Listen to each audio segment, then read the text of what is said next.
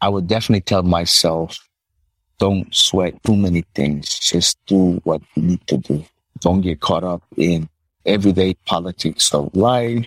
Don't get caught up in trying to be like everybody else. Don't get caught up in being upset too much. I would tell my 26 year old self that keep in mind that there are some things you can change and there are some things you cannot change. The things you can change, do the best you can.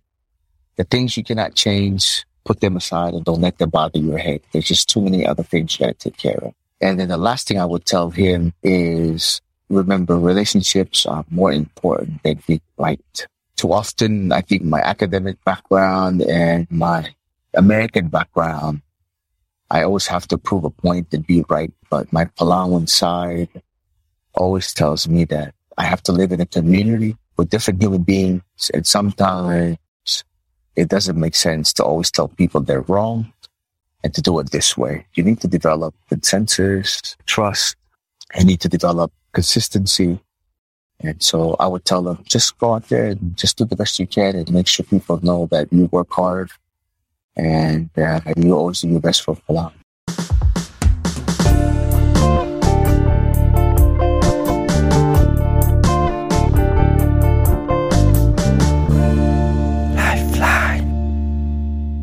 Hello everyone, my name is Din Long and welcome to the podcast Lifeline. In this podcast, I will interview people who are having a positive impact in their community and have a strong message that deserves to be shared. We will dive deeper into their journey becoming a change maker and hopefully you can take away some insights for your own journey. And please do subscribe to Lifeline on YouTube, Apple Podcast or any platform that you are using. And also you can share this episode with your friends if you like it. It's really what helps me the most.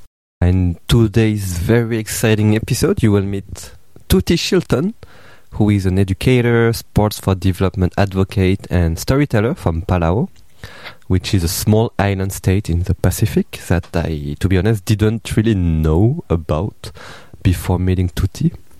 So yeah, uh, this was just an incredible episode to learn more about his story, but also, you know, Palau. Uh, what's special about Palau. Anyway, Tuti is very passionate about philosophy and he actually defines himself as a contrarian because he's always reflecting on this question. What if the opposite was true? And his love for philosophy made him become a professor at the Palau Community College for more than 15 years, during which he kept asking his students, what if the opposite was true? What if Palau was self-sufficient? What if Palau and youth were role models for other youths across the world? Or even what if Palau was narrating its own story to the world? At the same time, Tuti has also been engaged with the Olympic Committee of Palau for the last 20 years to develop sports as a means for youth empowerment and for putting Palau on the global map. Because you never know what if Palau brought back an Olympic gold medal in archery in 2024? So we discuss his long quest bringing his two passions, which are philosophy and sports together, his long quest finding his purpose to make people think, and his long quest finding his community, which was actually just around the corner in Palau. So enjoy this super cool episode and hope it makes you think. See you soon. So yeah, uh, again, Tuti, super happy to have you on Lifeline today. I think we had a great chat already, so I, I can already say that it's going to be a great episode. Thank you. And yeah, no, I think I always start by reminding a bit like, how do I know? Uh, the people that I'm having a conversation with.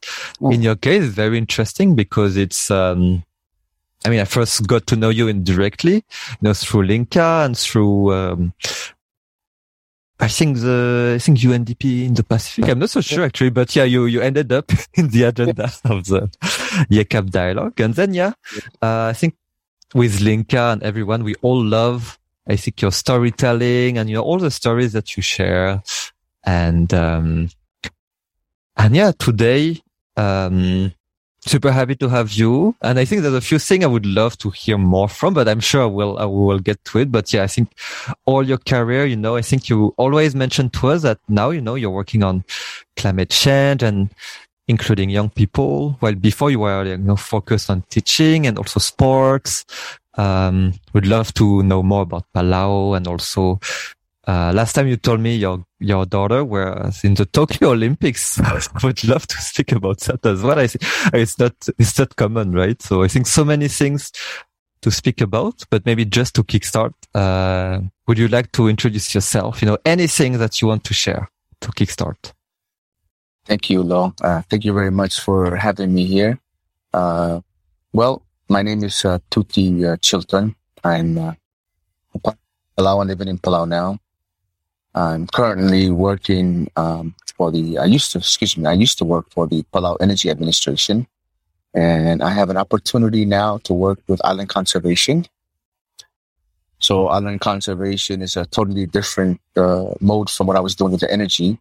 Um, island conservation, our motto is uh, eradicating um, uh, invasive species to prevent extinction. Um, so a lot of uh, the vertebrates rats, cats, uh, feral uh, pigs, and dogs. Those are the kind of stuff that we work on on different islands. So it's um, a different turn from regulating energy sector. And uh, before that, uh, for about 18 years, I was at the college at Palau Community College as a um, as a teacher, and then I had two years of uh, academic uh, experience as administrator and then before that, I was uh, from 1994, and before that, I was in the U.S. Just being in the U.S. military from 1986 to 1989, and then going to school in the East Coast. I was I grew up in uh, New Jersey, in the East Coast. Uh, so I have a lot of interesting stories from the East Coast and my love of sports and uh, just my development in loving being around different people because the area I lived in was called Piscataway, New Jersey. And there was a lot of different people uh, from many different countries that used to live in that community. I think it was like roughly about a hundred some thousand people living in Piscataway. And um, it was like a mixed group of people. Uh, so it kind of looked like the, the, not the traditional, but sort of the ideal American community of many different groups of people living in one community. Um, I did all the traditional American sports, you know, football, American football, no, not the football, American football. Um, still my passion in my passion. Uh, some of the funny things is, you know, we argue about rugby and, and American football, but American football has its roots out of rugby. Um, so it's, it's not devoid of it. It's just a different sport nowadays. So. And so now I've been living for like over 25 years. And like you said, I had a, my oldest daughter, um, finally had the opportunity to represent Palau swimming at uh, the recent uh, Tokyo Games as a swimmer. Um, it's always been her dream to be an Olympian and she kept working at it and working at it and finally her dream came true. And uh, I'm just happy that she finally achieved one part of her goals, and I'm hoping she'll achieve other parts of her goals. I still have many goals that I want to achieve, but I'm glad my daughter was able to move on. Uh, again, I'm I'm very blessed. My younger daughter is actually in Dubai right now uh, for the World Expo, so she's there representing Palau. Yeah, I wish I can travel to see her, but uh, she was one of five young Palauans that are, are manning the booth at the at the, at the pavilion in Dubai, and she left uh, October of uh, this year. Yeah, a couple two months ago, and uh, she's going to be there to probably April or May. So she's seen so many different people coming in uh, to the pavilion, uh, to the Palau section, but to all the other pavilions. And so she's having such a, a great experience meeting different people, learning different things. Uh, so I'm just happy that living in a small island like Palau, we still have all these different opportunities um, that my daughters are able to accomplish. Um, I only have two daughters. I don't have any sons. Uh, so the young man I introduced you to earlier is is a family friend. And so, you know, I joke about it, but I try to invite, you know, nephews and uh, cousins, sons and daughters to come and hang out because my daughters are already older. They've uh, left the house. Um, so, you know, the young man is here. We going to play video games earlier. So it's there. But I can't see myself living anywhere else. Uh, like most people, um, you find yourself in an environment where you just feel like you're part of the ecosystem. Uh, you feel like what you do is making an impact. And this is what we kept talking about, these change makers, these influencers, that these young men and women around the, the Asia Pacific region. Um, they're, they're, influencing through technology. They're influencing through their deeds, uh, their efforts, and at the same time, influencing through their network and connections. Uh, and I'm, I continue to learn every day from young men and women, whether they're on social media, the young men and women I work with in sports, the people I read about, uh, things that remind me that I'm, I'm truly very blessed. I know we always use that word. It's sort of one of those, you know, everybody says hashtag blessed and other stuff, but, um, you know, I'm, I'm from a small island. We, we have 20,000 some people and I've had these opportunities, uh, that have been given to me. Being able to live in the U.S., for over 20 years and get and getting educated, traveling around the world, uh, coming back home to Palau, having uh, kids, uh, two daughters that are doing what they want to do. I mean, there's nothing else that you can uh, kind of complain about. I mean, we all have complaints, but at the end of the day, you just kind of like, wow, okay, I have to make better effort to make sure that my every interaction with individuals uh, has a better impact, not just with my children, but with everyone I meet. So this is actually a blessing in disguise, uh, Ding, uh, uh, Ding Dong, because you have an audience that I would never ever to talk to. Uh, and you've given me this opportunity. So thank you very much. And I know that's a long winded introduction. um, but just hopefully it's uh, a reminder. Uh, and I always tell my former students uh, that you can influence the world even if you're from a small rock. Um, Bob Marley was from a small rock, just happened to be called Jamaica. And he influenced the world with his music and his philosophies. And each one of us can do the same. It's just a matter of uh, the technology we use and the efforts that we put forward And if you don't influence uh, the rest of the world and have uh, a thousand likes, it's fine. Uh, you have to influence the people next to you. You know, so I'm very blessed that my two daughters hopefully will continue to grow and be great uh, a servant of Palau and uh, a great uh, benefactors to Palau, so they can help Palau when they go off and learn and bring back things back to Palau, as I have been blessed to bring back to Palau.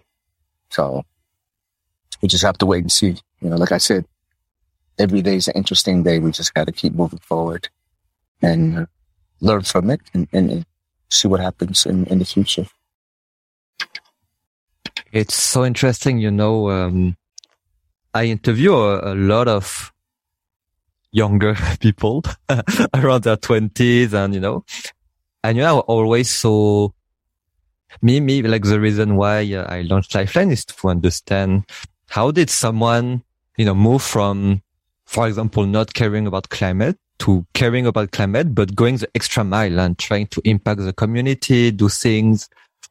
And the question I always, I always start by, you know, asking people, like, can you share a bit about your childhood? Why are you so creative? How does this personality trait come from? And many times they speak about their parents who you know, they, they had supportive parents who allowed them to do this and that, or who empowered them to do this and that. And today, I think it's the first time I can ask the, the other way, or, I mean, the other way around, like you speak about your daughters, you know, who, who are both representing Palau somewhere, which right. is, I mean, it, when you think about it, like, like it's quite amazing. Uh, maybe let's, I know, let's start with, I mean, I, I, I you shared with me the, the, about your daughter who, who, you know, who went to Tokyo Olympics. I, I just wonder, like, how does her dream of being an Olympian come from? Did you have anything to do with that? Well, you know, as, as a parent, you always want to, uh, say yes, you had something to do with it, but, uh, and, and I will have to be very honest. I, I don't think I had a, a lot to do with it. Uh, but I hope I gave her the environment that she was able to reach for whatever dreams and uh, opportunities that came her way. She was actually the one that came to us when she was about seven or eight and says, I want to swim. And so, you know, whatever you want to do, you have a passion for it. I will support you 100%. And I think it's from that, uh, every day, making sure she goes to practice, uh, you know, reminding her that it's not just it's not just you winning all the time. It's actually the journey and the process of you learning how to overcome your personal um, uh, weaknesses or your personal obstacles. Because at the end of the day, uh, uh, the, the the time that she swam was like less than two minutes.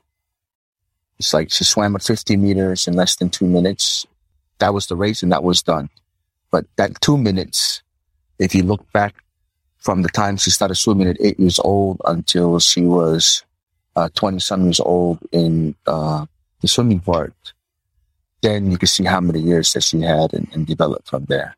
You know, I'm, I'm hoping that I gave her the environment and, some thoughts that allowed her to make those particular choices. Um, you know, sometimes you, we always want to say as parents, like, yes, I, I had something to do with that. But I wasn't the one there swimming every day. I wasn't the one there going to practice every day. I just, I woke up, I helped her get up, I drove her to practice. I made sure she had uh, as best uh, the proper food that I can give her in an environment. Uh, I try to remind her every day that uh, um, it's all about your efforts, uh, how you think, how you interact with people. Um, don't ever let people talk you down just because you're a woman or at the time as a young lady or as a girl um, because as a, as a human being, you can do so many things. But as soon as you let the environment or the community talk down to you, and unfortunately, there's a lot of young women who are talked down to, and they're told you cannot do this because of whatever belief that community has.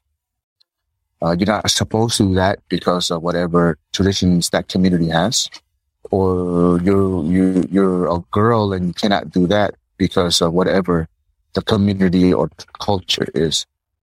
I try to tell them no matter what, um, you take the steps that needs to be taken, um, so that you can stand up for yourself because no one else is going to stand up for you. And I think she internalized it, uh, to the point where she's really determined. She, you know, kids have their own personalities when they're born. So um, you know, she's always has a determining, uh, a very determined personality. When she gets her mind set on something, she wants to continue until she accomplishes it. And, and I've always felt that I had to always encourage her to do that because there's so many, uh, obstacles that young women go through. I didn't want to raise my kids, uh, to face those obstacles. I wanted to raise them to be prepared, uh, for any obstacle that comes their way. They're, they're always going to face uh, whatever issues in the world that they're going to face, whatever discrimination, uh, gender issues. I mean, you know, God willing, they're not going to see any violence, but they're going to face some challenges, and we need to stop uh, uh, talking about our kids as their kids and they don't know how to do things. And so, I like to think I had something to do with it, but uh, I hope I had the environment. I had created the environment for her to do it on her own. And that's something that I, I'm hoping that I'm very proud of uh, because that's what happened to me. You know, my father, Tom Chilton, he's the one that gave me those opportunities to learn on my own, uh, give me the examples that I need to do to be a man and how a man behaves, uh, interacts with other human beings. So, you know, because of, like you said, my father, my mother, they taught me and hopefully I gave my daughters the other uh, opportunities, and hopefully they'll continue on. But uh, unfortunately, the world is the world. Um, uh, we, we, are bound by our beliefs and our traditions, and sometimes our beliefs and, transi- and traditions uh, stop us from incorporating the rest of the world.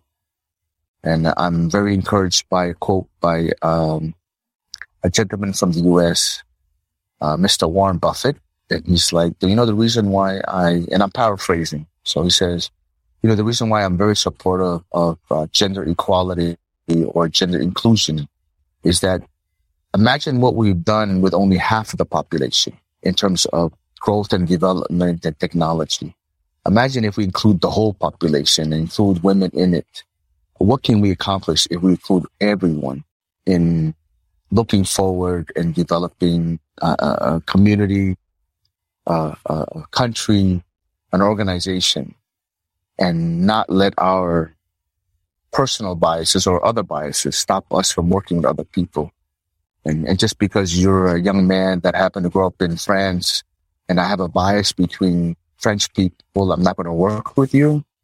That's, that's so limiting, you know. You, you limit the creativity, you limit the opportunities. And just imagine what would happen if you take Warren Buffett's words and say, it we include the whole world in really dealing with issues of climate change, violence, health, medicine. I mean, I truly believe that you know, there's a philosophy of duality. So for every positive, there's a negative. And so I really believe that for every problem, there's always a solution, but we need to allow people to learn the true nature of the problem so they come up with the true nature of the solution. So I'm not worried about problems. Uh, I'm worried about giving young men and women the opportunity to be able to come up with the solutions. And if you don't include them, and we're very stubborn as and I'm a 50, I'm 53 years old. So sometimes I'm very stubborn. I think young people don't know anything because they don't have the experience. But they'll amaze you if you learn to just sort of put your own biases aside and say, I need to listen. I need, I need to just listen and let's just talk stories. What do you think we can do? and it's surprising. They come up with solutions. I was really hoping COP26 was going to have more uh, youth involved but that's just our own personal issue. So that's, you know, I encourage young men and women that no matter what government does, no matter what organizations do, stop, don't stop being you. Do you and bring up the voice that you think needs to be brought up. And that's what I hope I gave to my oldest daughter and my youngest daughter that's in Dubai now. You know, like, do you think, I mean, your, your, because you were, were a teacher at the Palau Community College. Is it obviously your students are not your kids, but you know, is it something you try to convey to your students as well? Yeah, I, well, again, it's the there's a beautiful quote from uh, uh, Kahlil Gibran. Uh, he has a book called The Prophet, and he talks about kids in that book, and he says, "Kids don't come from us; kids come through us." and I'm and I'm paraphrasing that quote. And students, uh, you know, what what is that often quoted uh, a thing about it takes a village to raise kids, uh, you know. So yes, even though students were my students at the college, they were still my kids because uh, I had responsibility to share with them all the different perspectives that the world has to offer. The the the very liberal perspective, the very mid, uh, um, middle perspective and the very conservative perspective. I have to share with them everything so that they will be able to pick and choose how to argue their point of view. Because I'm very liberal in some things, I'm very conservative in some things, and I'm a very middle ground in some things. Uh, and the world is not uh, liberal and conservative. The world is a mixture of everything. And so we need to have our kids uh, be able to learn how to listen and come up with evidence that they can use in their debate. And I, I like the word argument because it's just a different word of debate. But we need, we need to teach our kids how to, if I'm going to debate with you, um, it's not just an opinion. You cannot have an opinion anymore. You, you better come with some examples and facts based on a research and the, the traditional research should be that if you can find at least the same information in five reputable uh, um, uh, areas of science or social science, then it's something you can use as a factor. nowadays we're very liberal in our use of the word fact because it's just my opinion. Yeah. Well, how did you base your opinion on?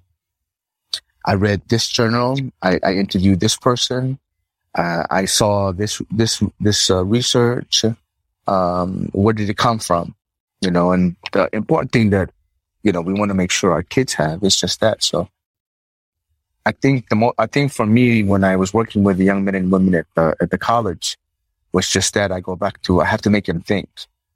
I'm not there to train you how to think. I don't want you to be conservative, liberal, or the middle ground, but I just want you to stay. And if you have a certain path that you need to follow, you have to come and have evidence to show for it. Um, so, and that's something that unfortunately we, we, in my personal experience, young men and women don't really get the opportunity to express themselves. Uh, they're always told what to do and this is how you do it. And because this is how it's supposed to be, because that's always, it's always been done that way.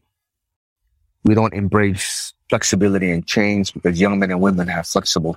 They're very flexible and they're ever learning new things. And, and so one of the things I always question about is, you know, you and I are colleagues. and so I would always ask you for your opinion and, and your uh, research that you've done in that particular area to help me do my work.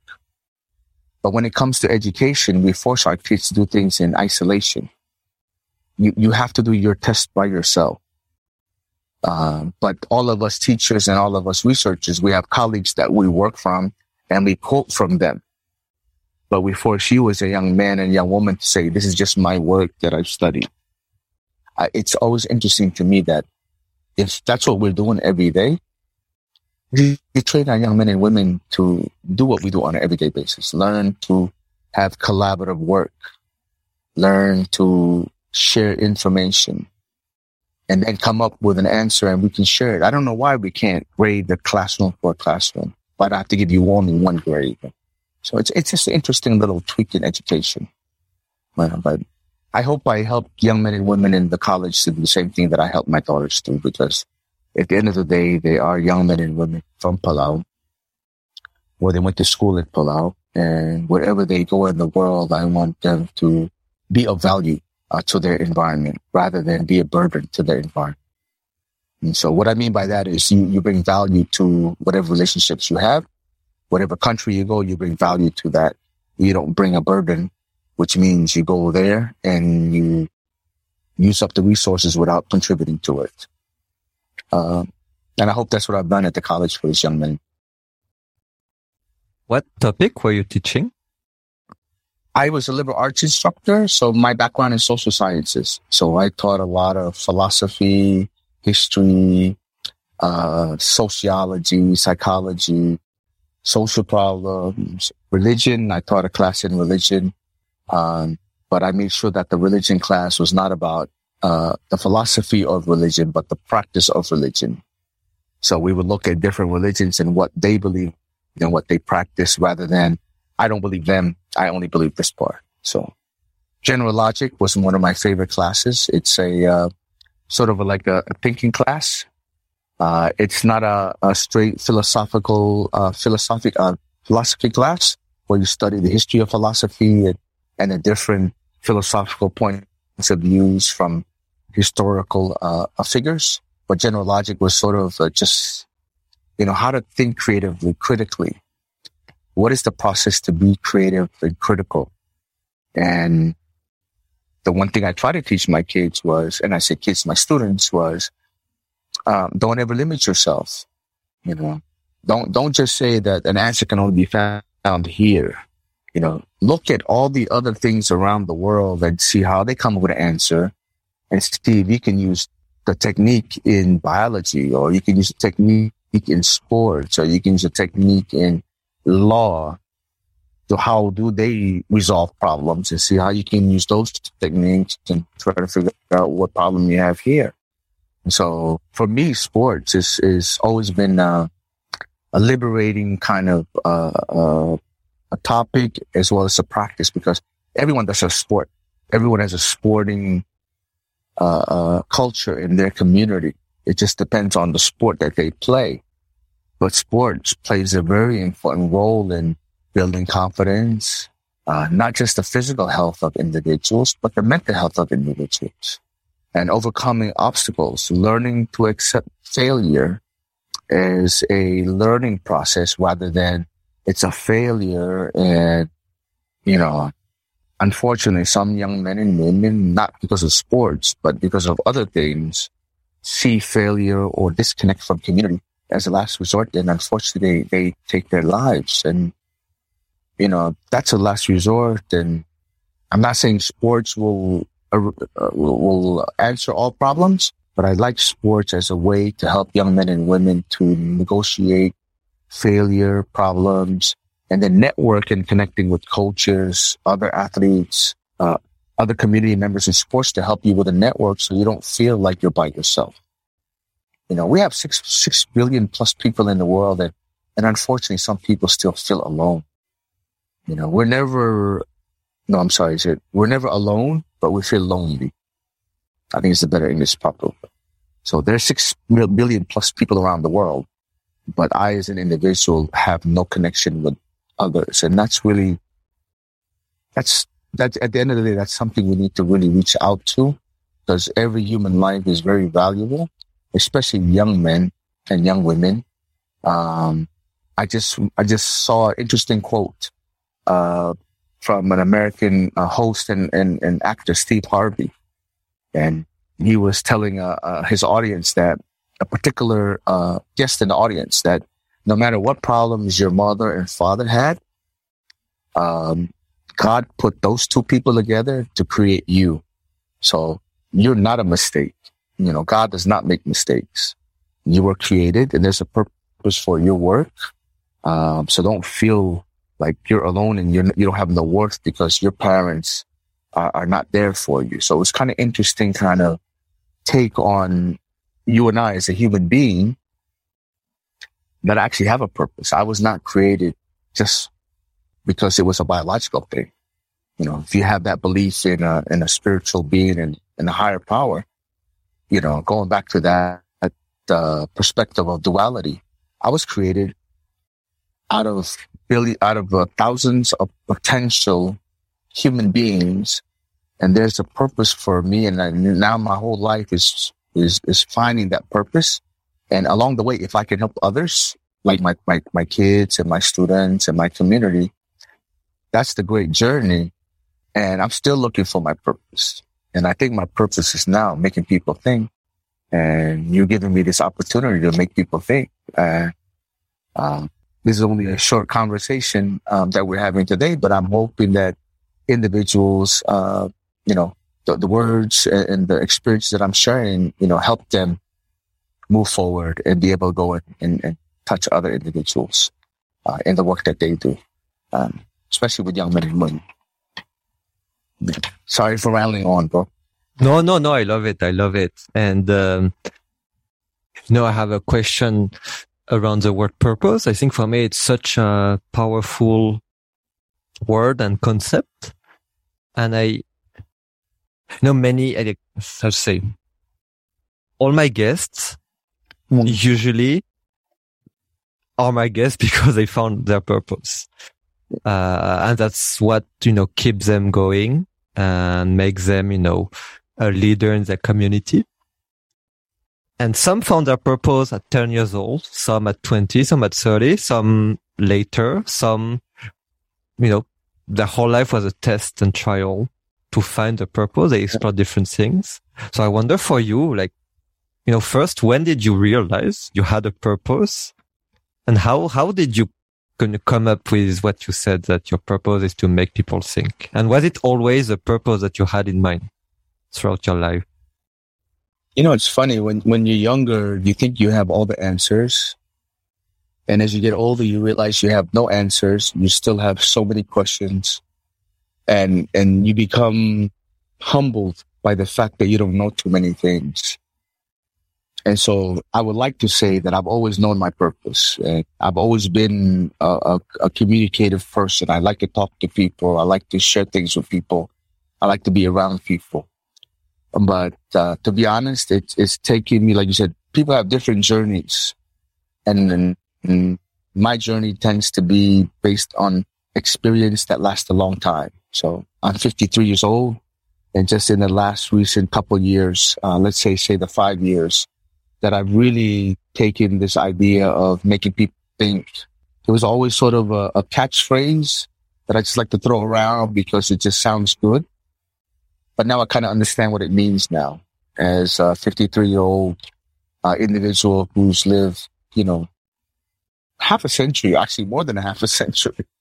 Um, and uh, God willing, I'll have a lot more lives to come by. But just recently, I just kind of, you know, kind of, it just kind of makes sense now. What, what does it mean to make people think?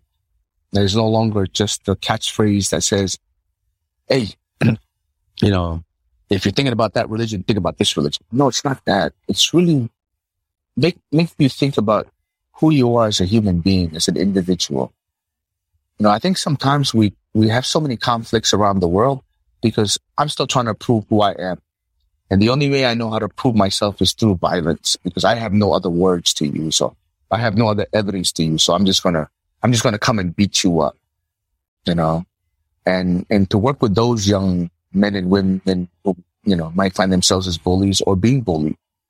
It's really kind of like the foundation I'm starting to see that the world kind of acts like that. We have bullies around the world that not individuals, but governments. We have bullies that are not individuals, but organizations. And we have bullies that are institutions, not individuals. And what I mean by bully is they just try to pound their ideas into your head like they're the only one right way to do something. And so for me, as I, you know, like say the last five years, I'm really kind of getting the essence of what I mean by make people think. It's really gets you to accept that your way of life is the best way of life for you in your environment and what you do. And if I can focus my energy on my life and what I can do in my life and how I can affect and work with other people, I have no time to complain about how, how you do your own life and, and, and how you do your own religion and, and how you do your own culture. You know, too many times you hear people always complaining that those people are, they, they're the kind of people that, but you need to focus on yourself, you know, and I, will use the, the, in very general terms, the Christian faith is that's, I'm a Catholic and that's my faith. Sometimes we focus so much on, you know, did you see what Din Long wore to church today? I can't believe he wore that to church today. You know, do you believe, do you, do you see him walking with that person? You know, between my relationship between God, me and God is, you know, why do I have to worry about you and, and try to bring you down so I can bring myself up instead of building myself? So I think I'm learning that when I make people think I'm trying to get them to get to the essence of their individuality, because we're all individuals as part of the whole, the whole world and society. But at the same time, the, un- the uniqueness and diversity of our individual stories. And you, you talked about developing stories. You know, you growing up in France and from Vietnam and living in Cambodia now. You know, I was born in Palau, living in the West Coast, living in the East Coast of the U.S., come back to Palau.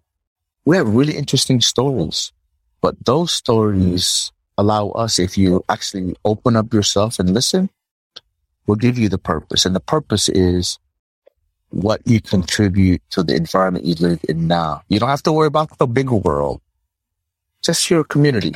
What can I give my community that gives them more value?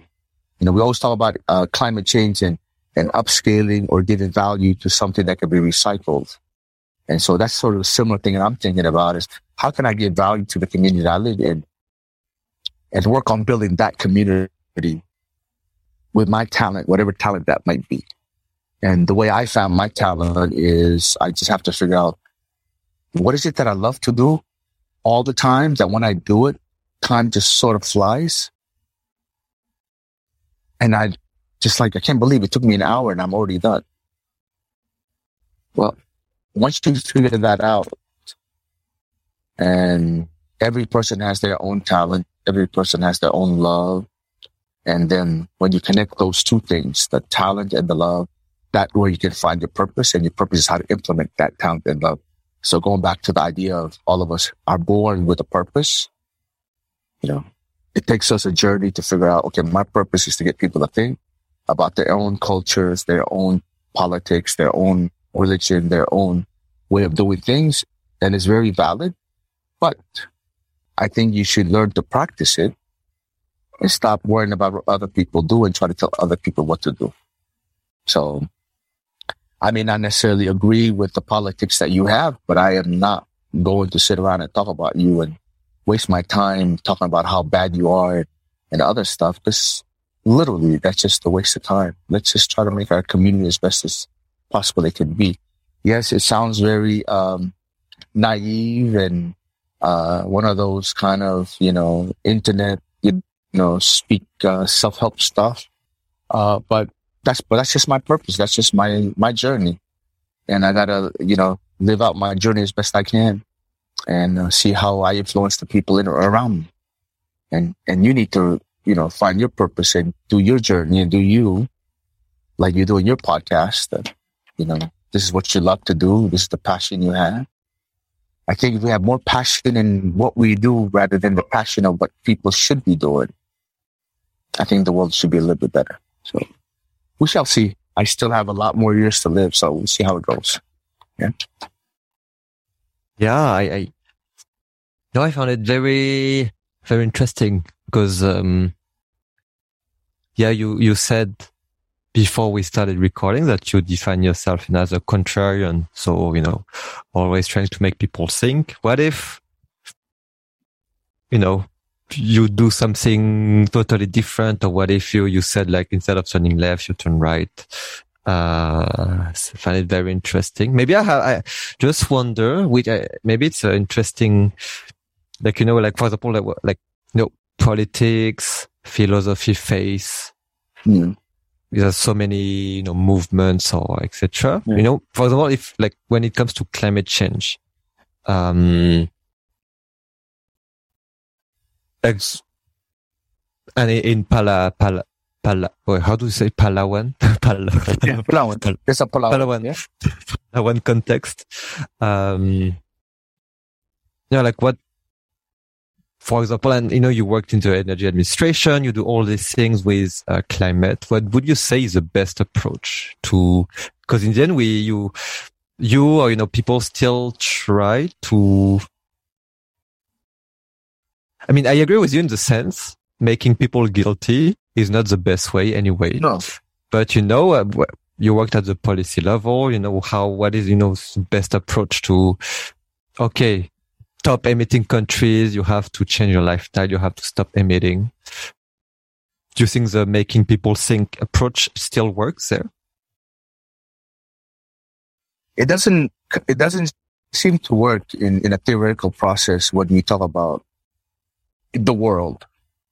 Because then now I have to deal with the big countries like the US, you have to deal with China, you have to deal with France, uh, England, uh, Canada. Then you have to deal with those people. And when I, when I say those people, I'm talking about governments because unfortunately governments are what drives this, this issue of climate change or, or this issue of climate crisis that's going on now. And I can't, I can't change governments. I can only change individuals. And so again, it sounds maybe too naive or what some people say is very na- naivety or something. What's that phrase that they use? But I'm not, I'm not worried about what China does or what the US does. I'm worried about what I can do in Palau and how I can survive, but not necessarily just survive, but thrive. How, how do you take those crises? How do you take those obstacles, those challenges and make them opportunities. You know, everyone has problems.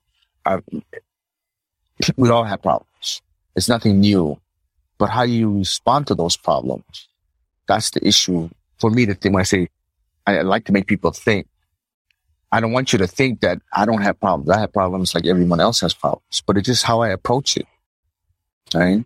So when we talk about climate change, again, we live in a, you know, this gets into a, a, an economic argument. And we live in a global, globalized uh, community where the economy of each country is tied to another country. And their lifestyle and their wealth and resources based on how to make money. It's not about how to help people. It's about how to make money. You know, how do we change the shift of economy to be an economy of enabling and helping people rather than making money? You just have to slowly take one story at a time.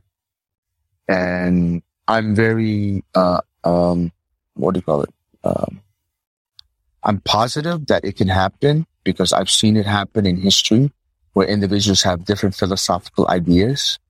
Um, and I'm going to use religion as those philosophical ideas. So there was one Jesus Christ, and we have now 2,000 plus years later. We had one, the first Buddha, and look, look at how it's happening now. And every religion has had a, a shift in how people perceive the environment that they live in, and it takes time for it to change. So it's the same thing now when we talk about economy, global influence. Uh, how is it that we can just start now and lay down those seeds? Um, there's a, a, friend of mine I used likes to use the term seeds of promise. How do you lay down the seeds of promise uh, to yourself and to your community? That I'm going to make an effort to not just accept everything as it is. That's what I meant by contrarian. contrarian. Uh, not just accept everything it is because you don't always have to follow. You need to just pause and say, is, is making a right turn the best course? Do I need to speak up because nobody else wants to speak up? Do I need to do an action because nobody else is willing to do an action? How, does my individual uh, behavior in the context of whatever I live in going to affect the long term development of that idea? And I do believe in of promise in, in, in this context. If I just focus on Palau and do my best in Palau, the influence will forward. It may not happen in my, not giving up, but just the easy way out. Because I don't want to do the hard work of fighting governments. I don't want to do the hard work of, of fighting, uh, what is the, um, the English phrase, uh, speaking truth to power you know, maybe I don't want to do those hard work, but maybe those hard work is not necessarily the right way to do it for me. And the right way for me to do it is to deal with individuals, get them to think, give them to have alternative creative thoughts and let them become prepared for where there's a crisis or a problem. Then they'll have a solution. I have no solution for climate change.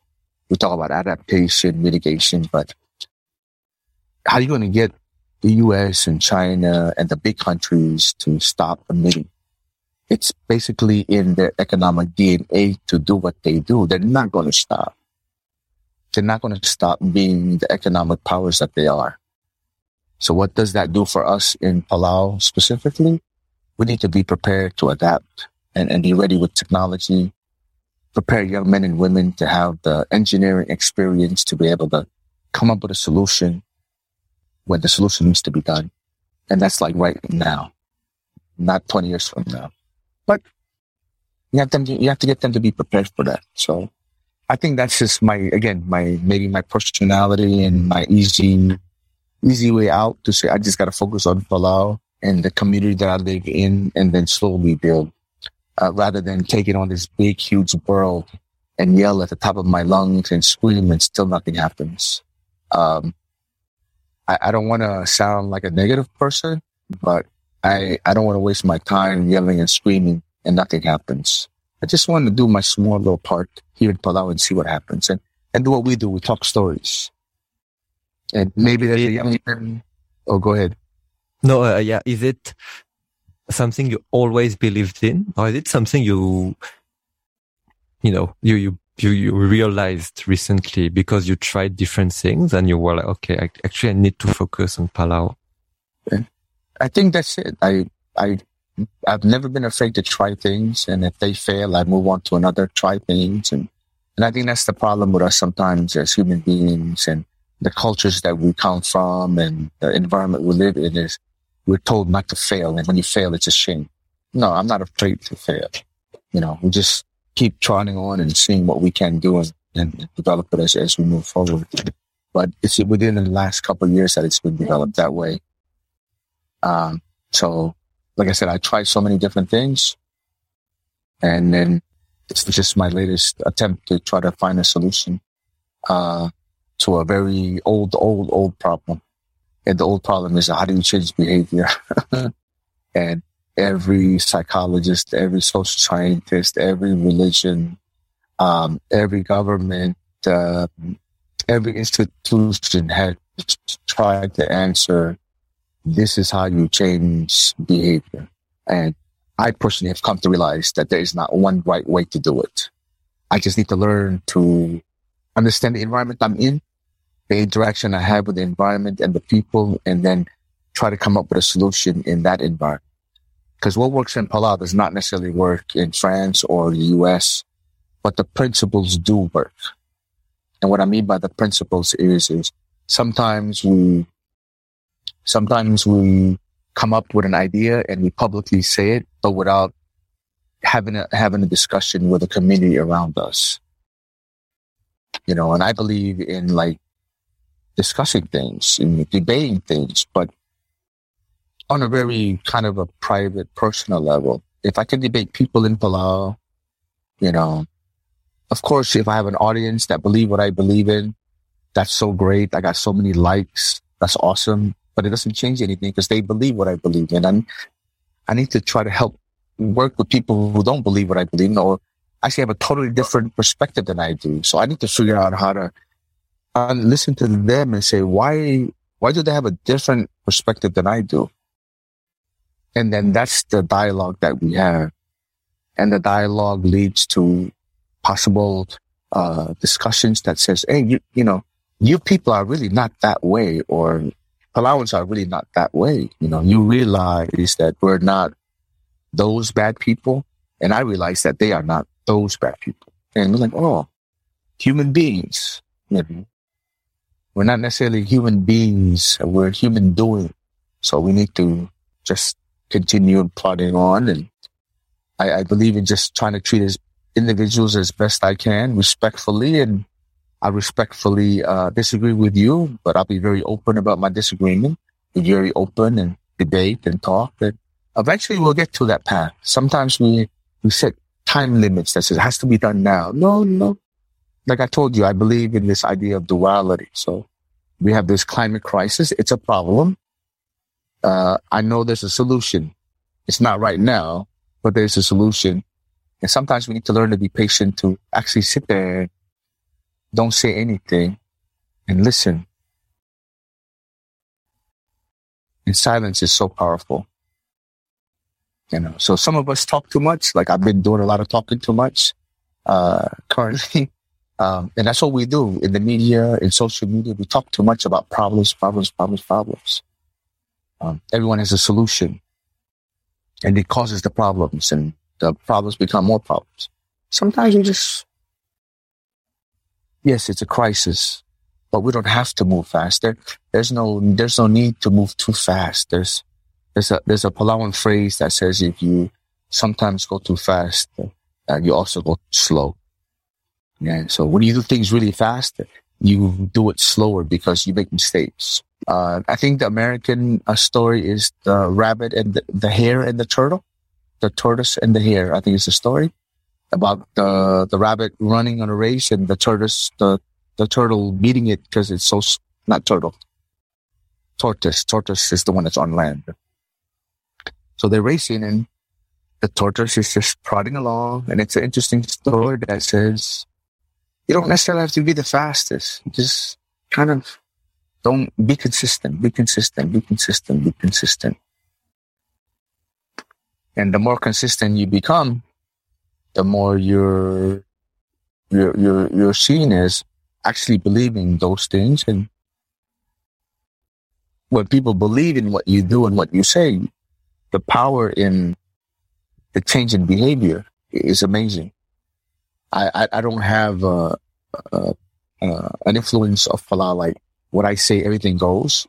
But I, I've, I've been hopefully starting with my kids and starting with my students. These young men and women will be creative thinkers in the future. Not necessarily how I want them to think, but let them be their own creative thinkers and they'll probably come up with their own solutions. And I'm very hopeful for that. You know, you told me you, so you were born in Palau, moved, had to move to the US at six, stayed 20 years there. Uh, you know, why did you come back to Palau? You know, you could have stayed in the US, I guess, but why? You know, me, I, I, I started to really care about Vietnam and wanted to go back there when around my twenties, early mm. twenties. Uh, now I really, now I'm 28, I really wanted to live there. Uh, so I wonder for you, how was it like, like, you know, how was your Palau link, or, you know, throughout your childhood, teenage years, early twenties, and when, you know, like, okay, I'm moving back to Palau. Yeah. That's an interesting question. Thanks. Um, you know, like, like we talked about it earlier, you know, you grew up in an environment where the house was Vietnamese, but when you step out the door, it was French. And I also kind of grew up in an environment where the inside the house was Palauan and I step out of the door and it's an American. And the Northeast is a very interesting place to live because that's where I grew up in New Jersey. Uh, I've never grew up in any other place in the U.S., so I can't speak for how they uh, behave and only what you see on TV. The people from this place act that way, but the Northeast is interesting because uh, we're we're loud, we're open. We think we're the center of the universe. You know, there's no other place in the U.S. but the Northeast. But living in the household that's Palauan, I've always had a connection to Palau. We come home and visit uh, whenever we can, and so I've always visited. I never thought I would live here. Um, as a young teenager, I, I wanted to travel the world. I wanted to meet different people. Um, but for some reason, uh, it just happened when I graduated from college. And I was telling my mother, I said, Mom, I think I want to join the Peace Corps because I want to travel and, and, and because my background is social work, social work and political science. So I said, I, I want to see if I can put my, my, my degree into action. And I think action is a Peace Corps, the U.S. Is Peace Corps. I want to go to Africa for two, three years. I want to go to South America for two, three years. If there, if I'm allowed, I want to go to Southeast Asia for two, three years and, and you know, I'm still young. I'm 21. Uh, I think I was 26 when I graduated at the time. So my, my thoughts were always traveling the world and seeing the world on other people's money. Yeah. So the best way to travel is other people's money. I just got to put my time into the work. But my mother says, you know, why don't you just go home to Palau and see what you, you can do that? What you want to do as a, as a Peace Corps or you want to do that outside of, of the U.S., why don't you just go to Palau and see if you can do that? Just go for six months or go for a year and see if you can live back home. Cause, you know, you come in to visit, I don't know, uh, um, maybe different cultures have different ways to, to welcome you home. But in Palau, when you come home, you know, the first month is always fun because everybody takes care of you and takes you out and, and shows you everything. And then after a month, then you have to be on your own, you know. Uh, so I said, let me just go back and see if I can live there for over six once and, and, and see what happens. And interesting thing is I came home at 26 and after a month or so, I just felt like I found my place. Uh, I knew exactly my place, meaning, you know, knowing your place is not necessarily a bad phrase. What I mean by that is I, I know I'm from this island. I'm from this clan. I'm from these people and this is what we do. And Palau is small enough that actually I can physically see the effect I have on young men and women. Where if I did this elsewhere with millions of people rather than tens and thousands of people, maybe the effect will, you know, I don't see the effect. I, I don't feel like I'm contributing to the overall uh, benefit of the community. And so I said, let me see what happens. And after three months, I literally just told my mother, send all my stuff. I am not leaving Palau. That was 1994, and I have not left.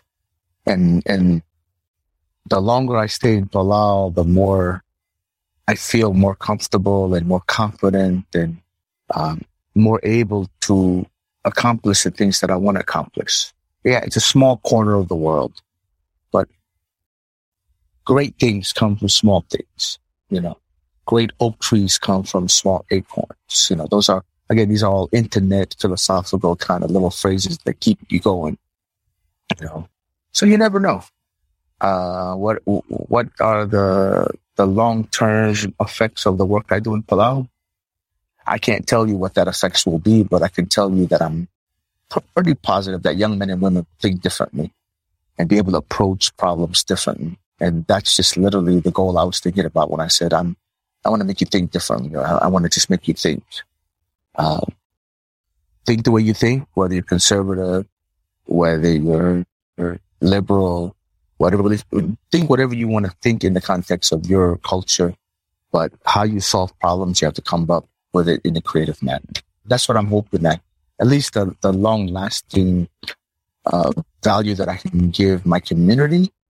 Uh, you know, we always like to think that we give value to our community. I hope that's at the end of the day, the value that I give to my community is I help young men and women think differently and look at problems differently and they come up with the solutions uh, for the problems that they will face in the future because I'm trying to learn how to do that now. And this is how I think I can solve these problems now. So it's never been something I ever thought about living in Palau, but but now coming back home like you, I just cannot see myself living living here. I just feel like I'm a part of, of the bigger uh, community of Palau, and I feel like I have an effect in Palau, and that effect in Palau helps me influence and affect Micronesia and the Pacific, and then the world itself because of whatever little things that I do. You know, hopefully it trickles down um, you know, it's so nice to hear little little things come up here and there that you said before, and people are kind of repeating, and it's interesting. But repeating what you say is very different than putting it into action. So I haven't yet to see the actual action yet. I've heard people say what I've said, but we'll, see what happens. Uh, God willing, in the future, come out as as positive as I imagine it in my head to be. Uh, but uh, in my personal belief, you do the best you can and you put it in God's hands, and then that's all you can do. The American phrase we use is let go and let God. So just sort of do the best you can, put it out to the universe, and then that's it. That's you just have to continue to be the best human being you can in the best context that you can find yourself in, and treat everybody as best as possible. That's how I found myself in. You know, like you, so you, you, you arrived and, and you speak about these three months, you know, after three months, you call your mom, yeah, bring all my stuff. Well, well, what did you actually do during the first three months? The funny thing is I didn't do anything but play and position. I, I, I literally just hung out with relatives, reconnecting with relatives. And after the first month, I basically have to kind of, you know, everybody's nice to you for about a month. And then after the month, you have to kind of live on your own and figure out your own way. And, and it was that learning how to, how am I going to survive in Palau? What am I going to do in Palau? What kind of work am I going to do? That's the kind of thing that allowed me to say, you know what? I've always had this kind of, uh, not an empty feeling, but sort of a, I've always had to prove myself because I don't belong in that environment. I, am not an, um, an American in the true sense that I was born and raised there. I'm an American, meaning I was raised there. I know the culture. I know the people, but I was never like, I never felt like part of it. It's like when I came back home, it's just, I don't know. It's just sort of a, a thought in my head. I just feel like I'm a part of something. I feel kind of whole, even though there's problems that come with it. I still feel kind of whole.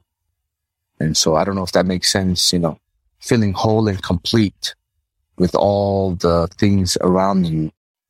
I'm still very satisfied. Uh, I'm very humbled by the fact that I live in Palau. I get to live in Palau, actually, rather than saying I live in Palau. I get to live in Palau. I get to have the life that I have. It's, it's not the million dollar kind of thing where I have mansions and stuff, but I would never trade it for the world. It's something that I I feel very passionate about. Small islands, small things become big things. And that's when you started teaching, 94? Uh, no, actually work. I started working at the president's office in the planning and statistics office. I, I've had many different jobs. I started teaching in 90, 95, 96. I was hired at the college in the recreation department uh, where the dorm students were living, and I was in charge of activities, organizing activities for the dorm students and the students of the college. And, oh, that's nice. and, and, my hours of working was like, I think it's like one o'clock in the afternoon to 10 o'clock at night. And I just, I just got married. I, my oldest daughter was just born and I'm learning the schedule. And then, you know, things happen for whatever reason they happen. And, uh, an individual in the faculty resigned they needed a, a quick, they needed somebody to fill in the, the role of the liberal arts instructor, the social science instructor. And they knew I had a degree, um, in social work and, uh, some background in political science. And he says, would you like to teach? I said, sure. You know, my, my father, Tom Chilton, always told me, you know, it's always best to be prepared for an opportunity that never comes than not be prepared when the opportunity comes. And so I've always been ready to do whatever is asked of me. And they said, would you like to teach? I said, sure. I, I don't have any teaching experience. And I think that was, I think that was a blessing for me that I didn't have a teacher. I don't, I didn't have a teaching degree. So I was not stuck in the paradigm of teaching this way. I was trained as a social worker and in social work, the school I went to was Rutgers University in New Jersey, the School of Social Work. And we were trained that your toolbox should be full of different tools. And depending on the situation and the case you're working on, you pull out a different tool uh, to work that. So if it's counseling, you do counseling. If it's intervention, you do intervention. If it's uh, organizing, you do organizing. If it's uh, uh, policy, you do policy. So it was not just, you know, you just do interview. I mean, uh, um, counseling as part of it. So I kind of brought that philosophy to teaching. So I taught the way I thought kids should learn. And so I just, came up with different things within the realm of the, the, the curriculum. I didn't go too far away from the curriculum until I got more confident in, in getting the students to ask questions. But I think it was a blessing in disguise. And I spent uh, 16 years as a teacher before I moved on to different uh, um, careers. And so from teaching, and then, of course, I've always did sports. We, we worked with the uh, our National Olympic Committee uh, since we began the National Olympic Committee back in 1998.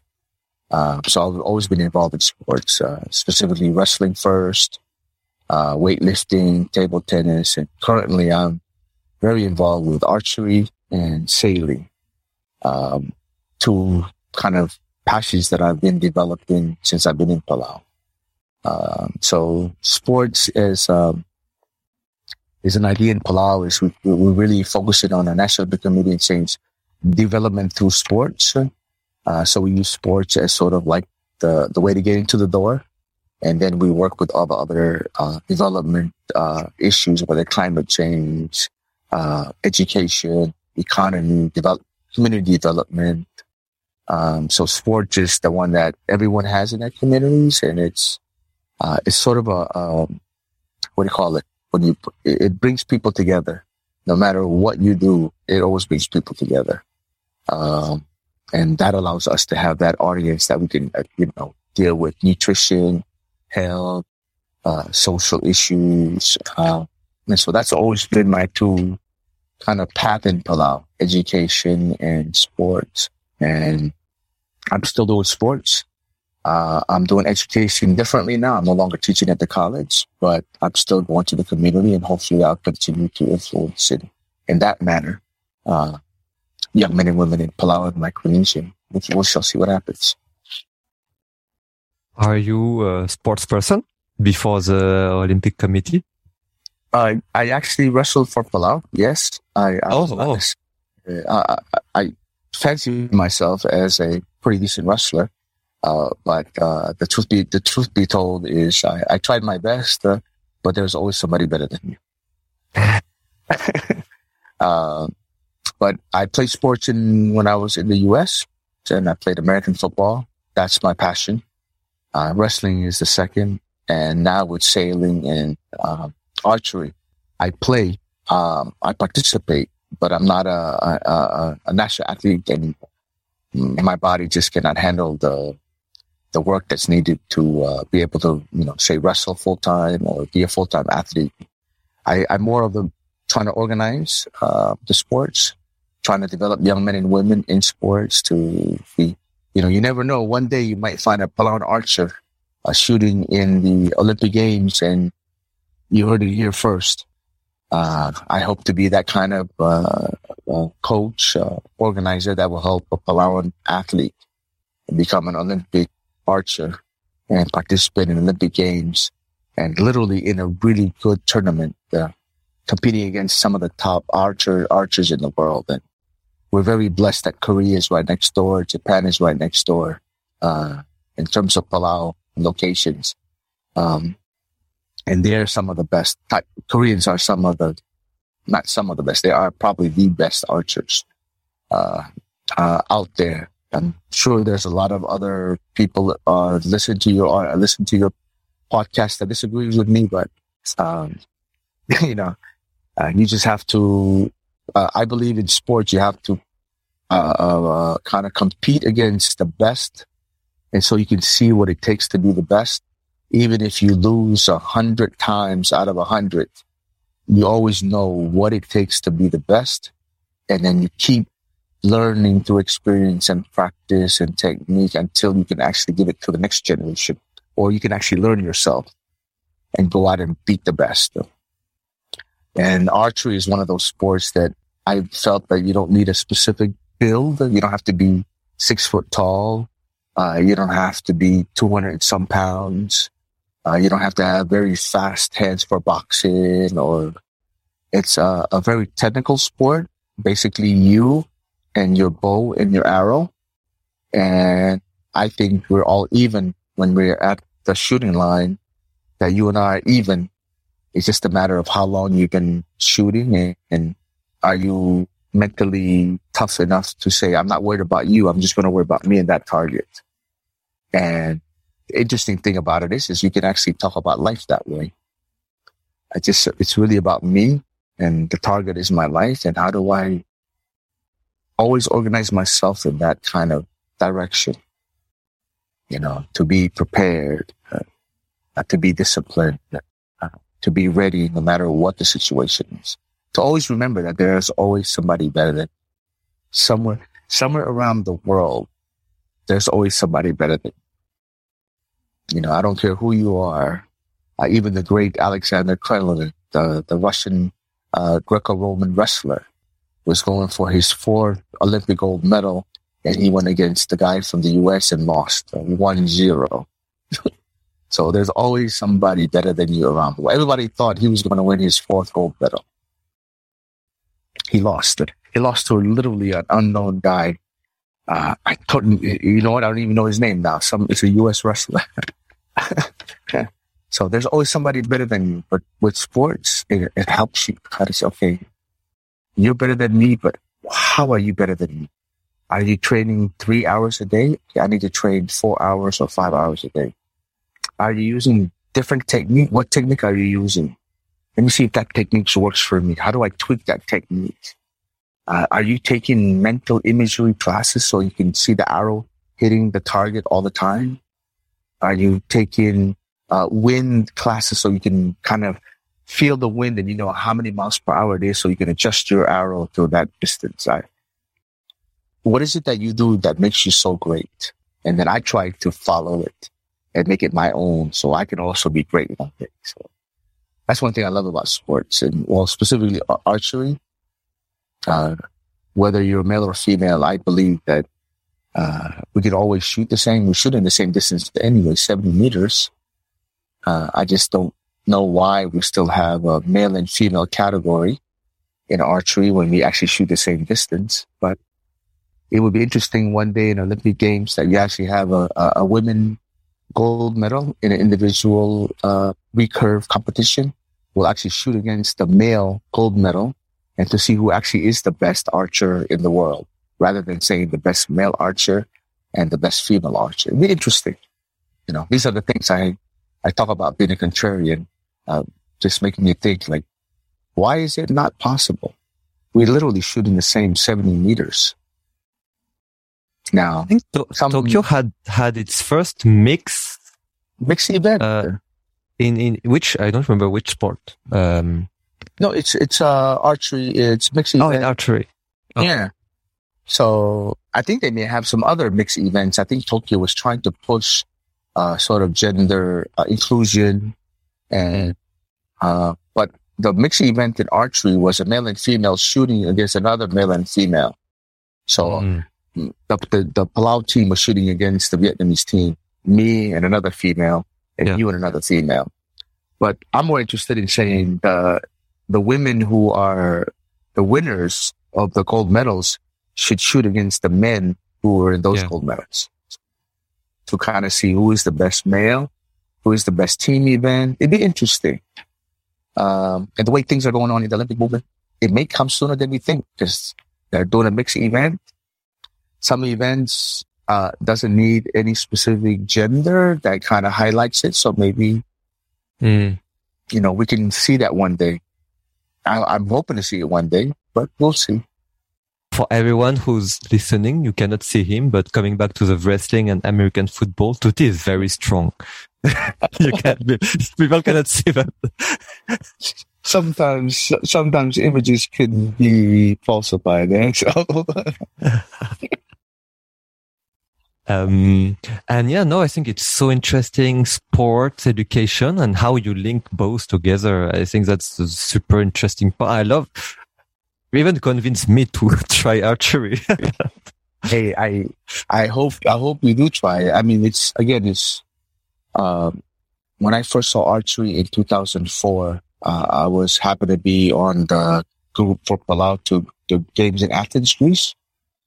And when I got to the archery venue, and they usually do these uh, kind of ranking um, um, events where we all shoot like 72 arrows and um, how, what, whatever your points are. So if you shoot 72 arrows, uh, your high score will be 720 because if, if you hit 10, 72 times, it'll be 720.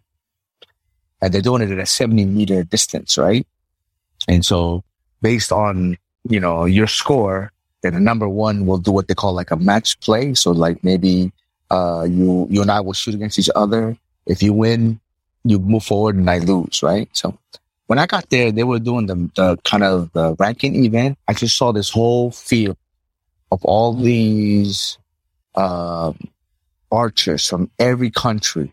And I, and if I'm, and I'm, don't quote me on that, but I think it was like 64 archers. I think that's the limit that they can get is 64 archers, right? And I just happened to be there when the men were there. So you see all these, like say 64 uh, men on one side of the, the field shooting 70 meters. And you know how in basketball or some sports, you, you may just, you find a certain physical characteristic that's always the same in some of those athletes. In archery, there was no individual characteristic. You had tall, short, kind of stocky people, skinny people.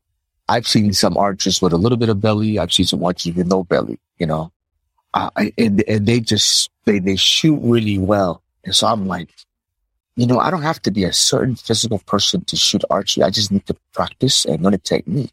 And that's really what got into my head. You know, like I need to bring them back to because, you know, we're a small country and maybe the best events we can participate in might be individual sports. And archery for me is, is one of those individual sports that gives us an equal opportunity because it's just all a matter of how I practice, how much I put my effort into it, whether I'm just as good as the best Korean or the best Japanese or the best American or the best whoever.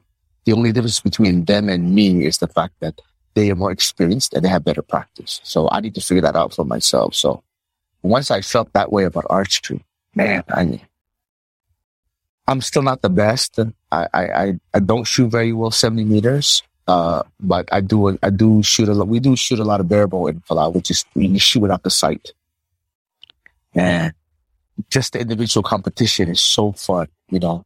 Just imagine you and I shooting 30 meters with three arrows each and we're just talking trash between the two of us, you know, on, on, the shooting line, you know, taking our scores. Like I got a 9, 10, 10 and you got a 8, 9, 9. I still beat you and you know, then move on. It's fun. Um, but the other health part about it that I'm learning is we actually walk in the 30 meters. Imagine if we're shooting, uh, 10 ends. So an end is three arrows and you shoot three arrows or you shoot six arrows and you go and you walk and get your score. So imagine walking 30 meters, you know, there and back is 60 meters and you do that 10 times, you know, so it's not just, you know, you're pulling the bow, but it's actually a physical thing. Walking is a good thing. So you sneak in the health part while you talk about the competition part, you know, so I hope you do try. Please take some pictures and send them if you actually try archery. I would love I, to. I will. I will. But so, like, so you discovered the sport at at at uh, in in Greece to wait, it's uh, to like 2004. In the in so like you then you come back to Palau and you're like let let's start the archery sport. Basic basically, I came back to Palau and I I gathered some friends who are also interested in similar things that I'm interested in. We need to start an archery program in Palau. And we got it going and it's been going slow moving because we don't have the, you know, we're not experienced, you know, we're isolated. Um, but it's slow moving. So 2004 and now it's 2021 and now we're making the next step. We actually participated in 2019 at uh, the Pacific Games in Samoa. So we do a lot of participation in Palau just to get the organization going. And then we were very fortunate to bring our first three male uh, team to Samoa. And uh, we did a lot better than we expected. Uh, the first time the three guys went off, they went to Vanuatu in 2017. And uh, we were shooting like hunters. So we had a bow that's 50 pounds. And most archers don't pull 50 pounds because if you pull 50 pounds 72 times, your arm is going to go, you know, and the bows we had were pretty much hunting. So we don't have a sight that can kind of line to 70 meters. So the boys were actually aiming at the trees behind the targets and figuring out if I go up about six inches above the target, it'll land short. So I need to go about seven inches higher. So we didn't have the real targets. That's 2017. And then the boys came back home and they were so mad at me for sending them out that way without being really prepared that it forced them to go out and buy the real uh, sights and the real bows. And so we went to Samoa and two years later and the same archers that shot with them in Vanuatu were so surprised. Uh, one of the young men actually shot uh, the round of 72, the ranking one, and he placed number six out of 21. Uh, so imagine two years before in 2017, and they were shooting 50 pound bows, like hunting bows with thick arrows with target, with sights that cannot reach 70 meters. And then two years later, because of their own effort, they trained, then they went on YouTube. We did all these things and he was able, uh, Edward was able to place number six out of overall all the Pacific Archer males that were in Samoa. And that's two years is, uh, is a good step for us. And unfortunately, we couldn't go to the, the, the Oceanic Championships in 2020 because of COVID. And so we're slowly coming out of it now, but we've, we've been having local events in Palau. Um, and I'm very happy for that. And I'm hoping it's going to continue on next year. We'll have, uh, uh, we're planning four events and a national championship for next year. So we'll see what happens. You know, able to get some money to, to, to buy some equipment. So people are going to be a little bit more competitive now. They see what that level looks like. And, you know, hopefully we'll continue with the drive and interest for that. So it makes me think of uh, what you said before we recorded that tutti means the one who starts things. Uh, I like to think that is just, but you know, it's like kind of beginning or moving or pushing something. Yeah. Yeah, it's uh, yeah, it's what you said. Putting the oh, you you said it better than what I'm going to say, but putting your name in action. You said something like paraphrasing. yeah, yeah, yeah. Well, like I said, that's uh, you know when we kept talking about purpose and and finding your path and the journey that you're on. You know, all these little things kind of pop up and just like, oh yeah, oh yeah, oh yeah. Mm-hmm. And I like doing that. I've always had a personality like that anyway. I don't like to do what everybody does. I just always have to be different. Uh, and I guess this is, you just live up to your name. You know, everyone has a name. There's a meaning behind each name, whether you're named after your family, named after certain leaders, and uh, you sort of, it's sort of like, uh, in uh, psychology, they say, uh, what is it? Uh, self-fulfilling prophecy. It's like, I think the phrase, I'm, I'm using it very loosely here. Uh, but it's sort of like, you know, how you can just sort of kind of internalize those meanings and actually, uh, uh, behave in those particular manners, uh, from there. So I hope I, you know, make my namesake very proud because I'm actually named after my, uh, great grandfather. And so I hope I make his uh, namesake very proud and make it synonymous with something uh, good and something new and, and something creative. That's what I hope to be uh, mm-hmm. synonymous with. Yeah. I have a um, question about Palau. Mm. Um, because you arrived in 94. I, I, so yeah, I told you I watched so many random videos on YouTube right. about Palau. I read the whole I mean, I had, I, I read a bit the Wikipedia page. Mm. I just wonder, like from your own eyes, you must have seen so much change in Palau since 94. Just wonder if you could share with me, you know, like how has, I mean, it's a, it's a big question. Uh, even if you ask me for friend, I don't know how to answer, but you know, how has Palau changed since 94? I've seen a video that was speaking about different waves of tourism, different wave of countries that provided, you know, aid. Uh, so I just wonder, you know, what have you observed? I, I, think because we're using this form of media, we're actually doing a Zoom. So I'm seeing you and you're seeing me, but I'm sure it's only going to be audio on your podcast. So I'll give you only technology changes since 1994. When I first came to Palau, there was no internet. Okay. And I would literally have to write a letter to my mother who lives in New Jersey and say, hello, how are you doing? I miss you. And by the way, can I borrow $20? And that letter would be sent, uh, you know, two weeks there. And two weeks later, the letter will come back and it would say, well, we miss you too very much and we love you, but no, you cannot get $20. So 1994 is what? That's what, 27, 25 years ago? 27, 20, what, 28 years ago, something like that, right?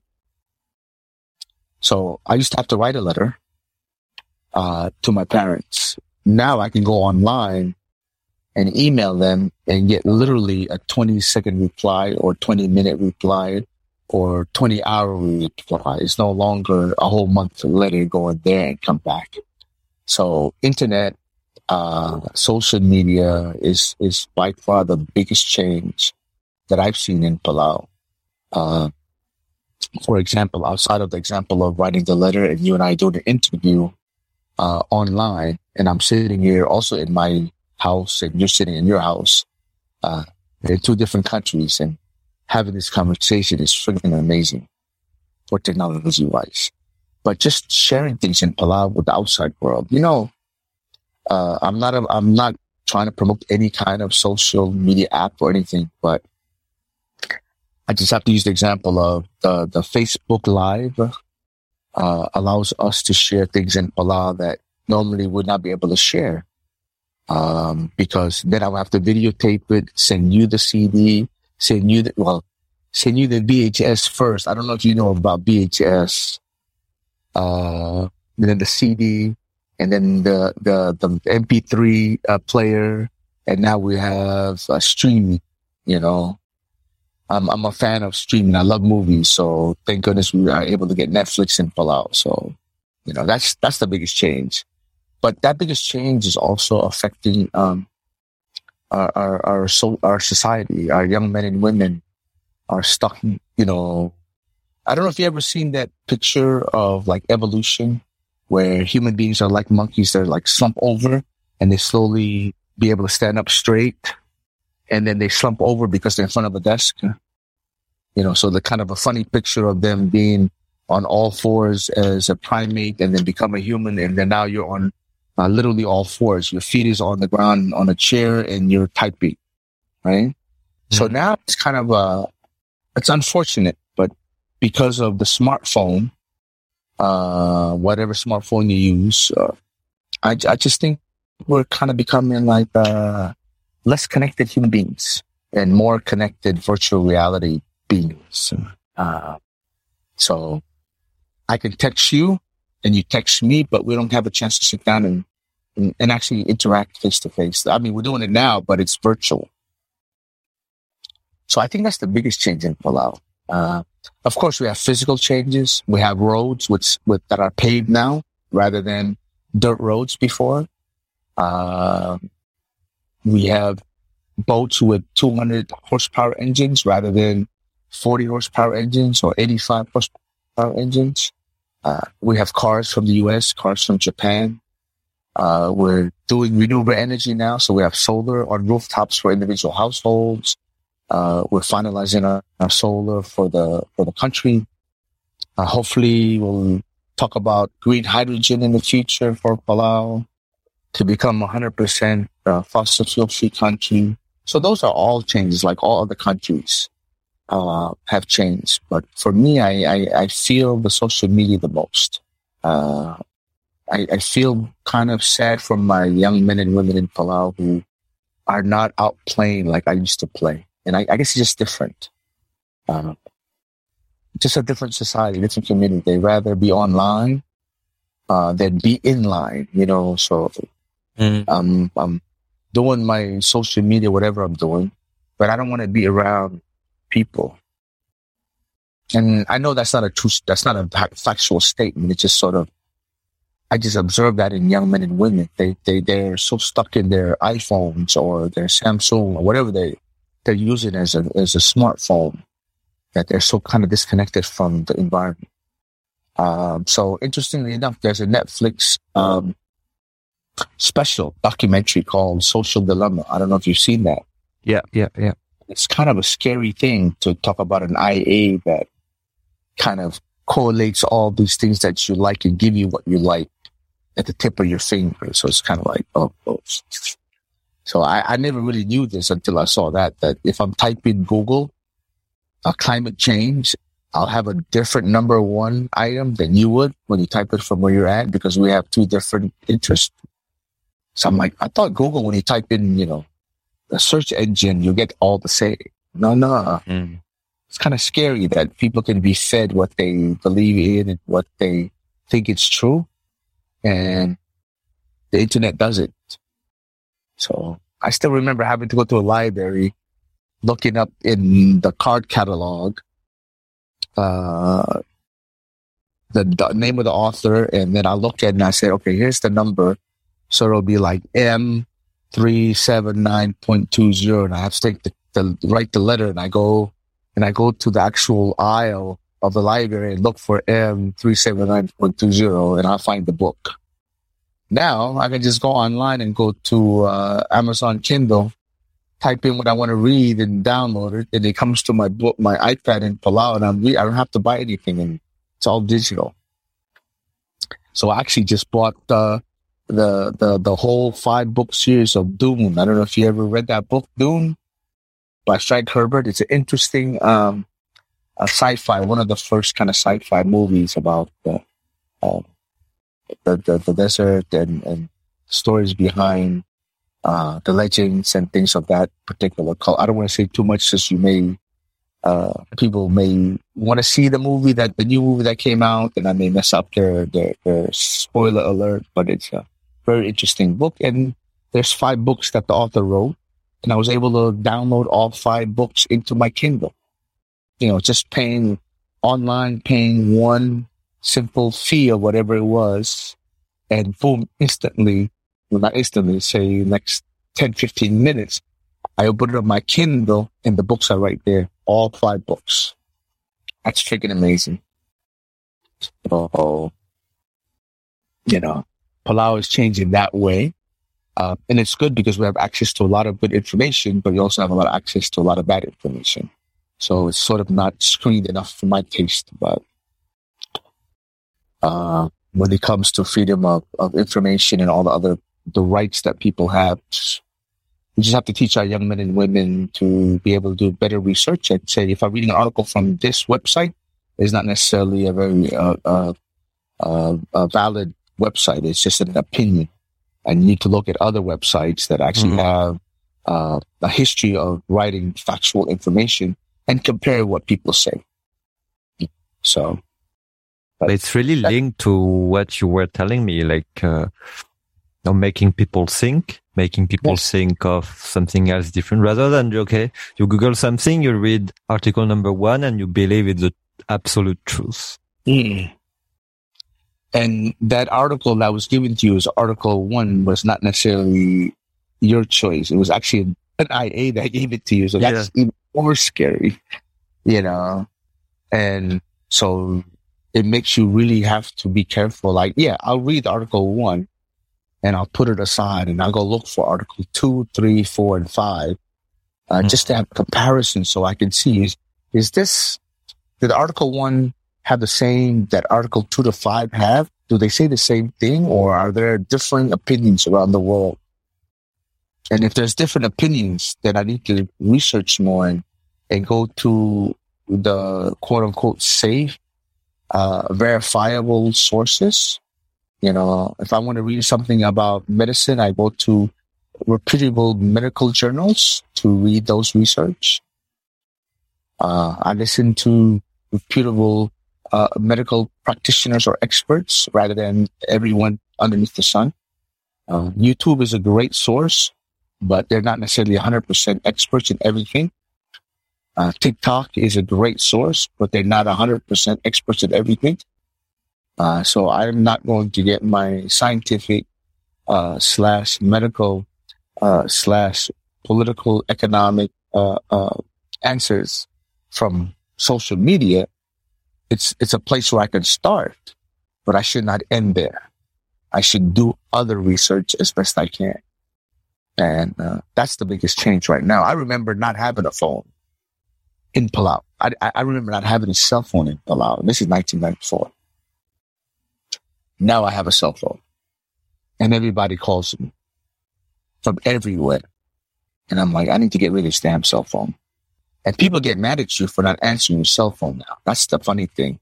Then, you know, people never really get mad at you when you call your house and you don't answer. They just know you're not home, right? Now people call you on your cell phone, you don't answer. They get mad at you. Like, you know, why don't you answer your cell phone? I said, well, you know, when I'm in a bank or I'm in a church when I'm in a meeting, I actually turn my cell phone on silent and I put it away because in the bank, I'm waiting online to do what I gotta do. I'm in church. I'm in the church to do what I gotta do. I don't have time to answer the phone. I do not have to answer it.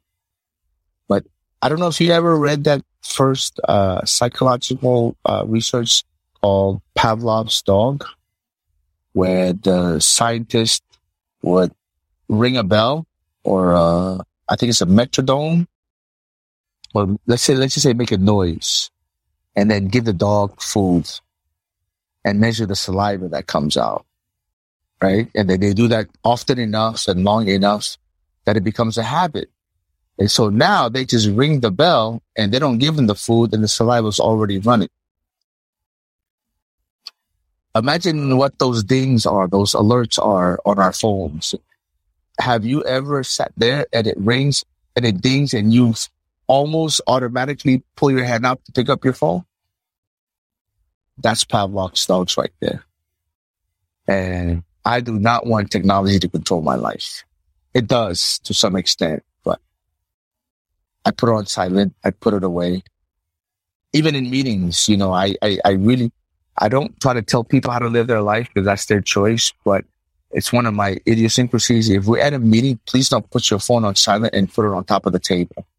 And then you're constantly looking at it while we're having a meeting. What, why don't you just put your phone, put it in your bag and sit there and have a regular meeting with a notepad or whatever you use. And please don't tell them you're taking notes on your phone. You know, be engaged in a meet. That's just one of my idiosyncrasies. I, I, I my pet peeves. I just, it just bothers me that I do it I look at my phone when I'm talking to you. Imagine me talking to you and I have my phone like this and I'm, um, this is interesting. That's how much technology has changed uh, our behavior. Uh, and again, going back to the original thought of changing behavior. Uh, so there was an interesting article about media that I read, and the, the, author will come to me in my head later on. But basically, the, the paraphrase of the quote is We create tools, and thereafter, tools create us. And basically, that means that we created the, the smartphone, and now we become the lapdog of the smartphone because we literally move whatever beep notification and we don't we don't set up boundaries. I don't have to answer my phone all the time. But now everybody thinks you should. In the middle of shopping, in the middle of taking care of your kids, in the middle of a lunch dinner, or I mean, uh, not a lunch dinner, in a lunch, you get a phone call, you know, call me between the hours of eight in the morning and 11 and call me between the hours of one and six. When I go home, I should just go home. But you call me and be like, Hey, what are you doing? I said, I'm actually spending time with my family. And I don't need to be speaking to you right now if you don't mind. But people do mind. And people get upset and hot bothered about that. But again, remember technology, human beings create technology and thereafter technology creates us as human beings. It's a very interesting thought in terms of changing behaviors. Yeah. And I guess it's, well, I don't know if when you, towards the end of your teaching, if your st- students already had laptops and phones, um, but I guess it will have changed as well the environment in your classroom. Yeah. It, even now, I, I remember teaching classroom with a overhead projector. Do you remember those things? Mm, yeah, yeah, yeah. A, a, square box with a light, and you have these clear paper plastic that you write on, and you put it on top of that, and it projects it into the wall. Now I use my computer and a PowerPoint. I don't do lectures anymore on the board because literally my handwriting stinks. If I write on the board, you will not know what I wrote.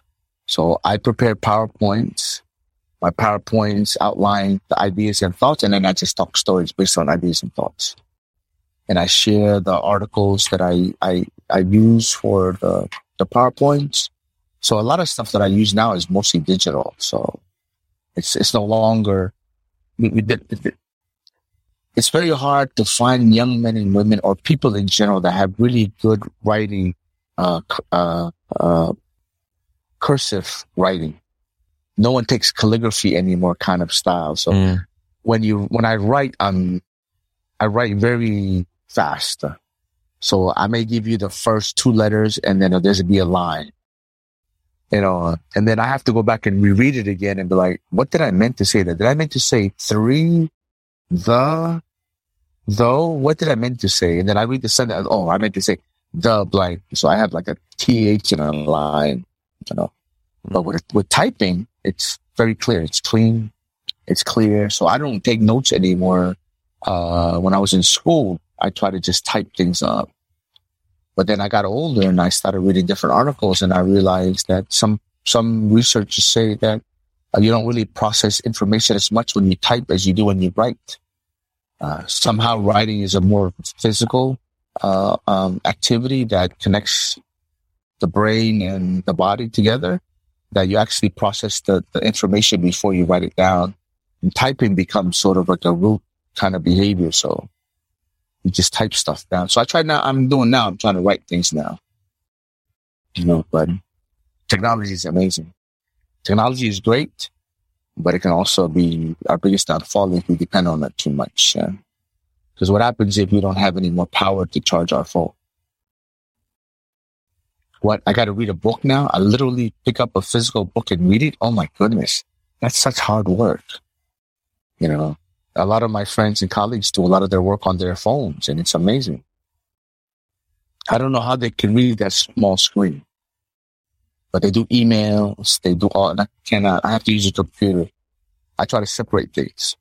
You know? But if you don't keep up with the changes, the changes will not keep up with you and you'll be left behind. So there's a, a, a way to, to, to recognize change and deal with it and, and accept it or, or not accept it, but it's going to happen whether you like it or not. And this is the same thing happening now with technology. So either surf the internet or surf uh, the waves on the shore. It's still surfing though. So you just gotta go with the wave and see what it, what it takes us to. Yeah. It's funny how you explain this and I can really link it with everything you said.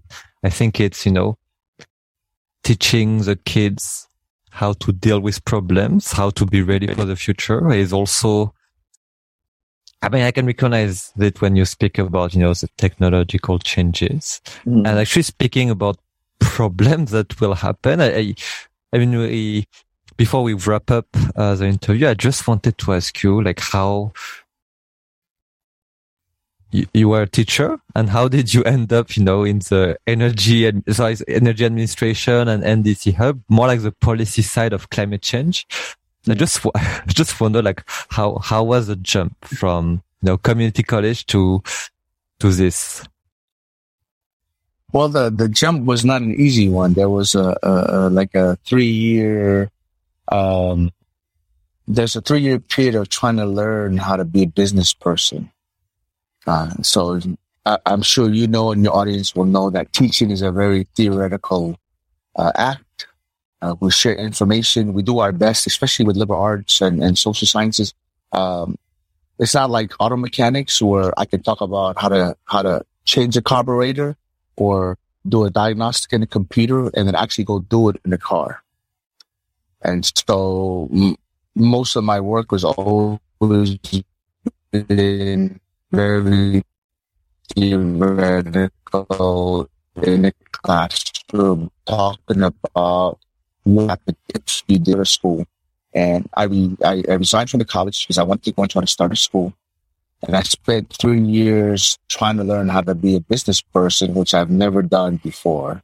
Um, and I was utter failure at trying to be a business person because as an academic, I'm trying to help people. So I don't worry about cost. I don't, I don't know how to put cost into the things I sell. I create a lot of good stuff, but I never make money because I don't know how to be a business person. Um, the idea was to have a uh, have like a an after school program, a teaching program that helps young men and women create things. So one of the things that we created at the college um, was based on a question I asked them based on my research was what happens if the ships stop coming to Palau? What are the things that we use from ships um, that we can actually try to create or allow. And so the kids uh, really came up with the idea of making soap. And we learned how to make soap using coconut oil, uh, lye, and water. And that was the first thing we created and was able to make the soap. And that was the link to what we would call it reconnecting, you know, like the three R's for uh, uh, for recycling, reuse, and reduce. And we had the fourth R, which is reconnecting. And we wanted to be able to use uh, local products uh, to be able to reconnect uh, to Palau. And making soap seems like the the simplest thing to do because everybody uses it.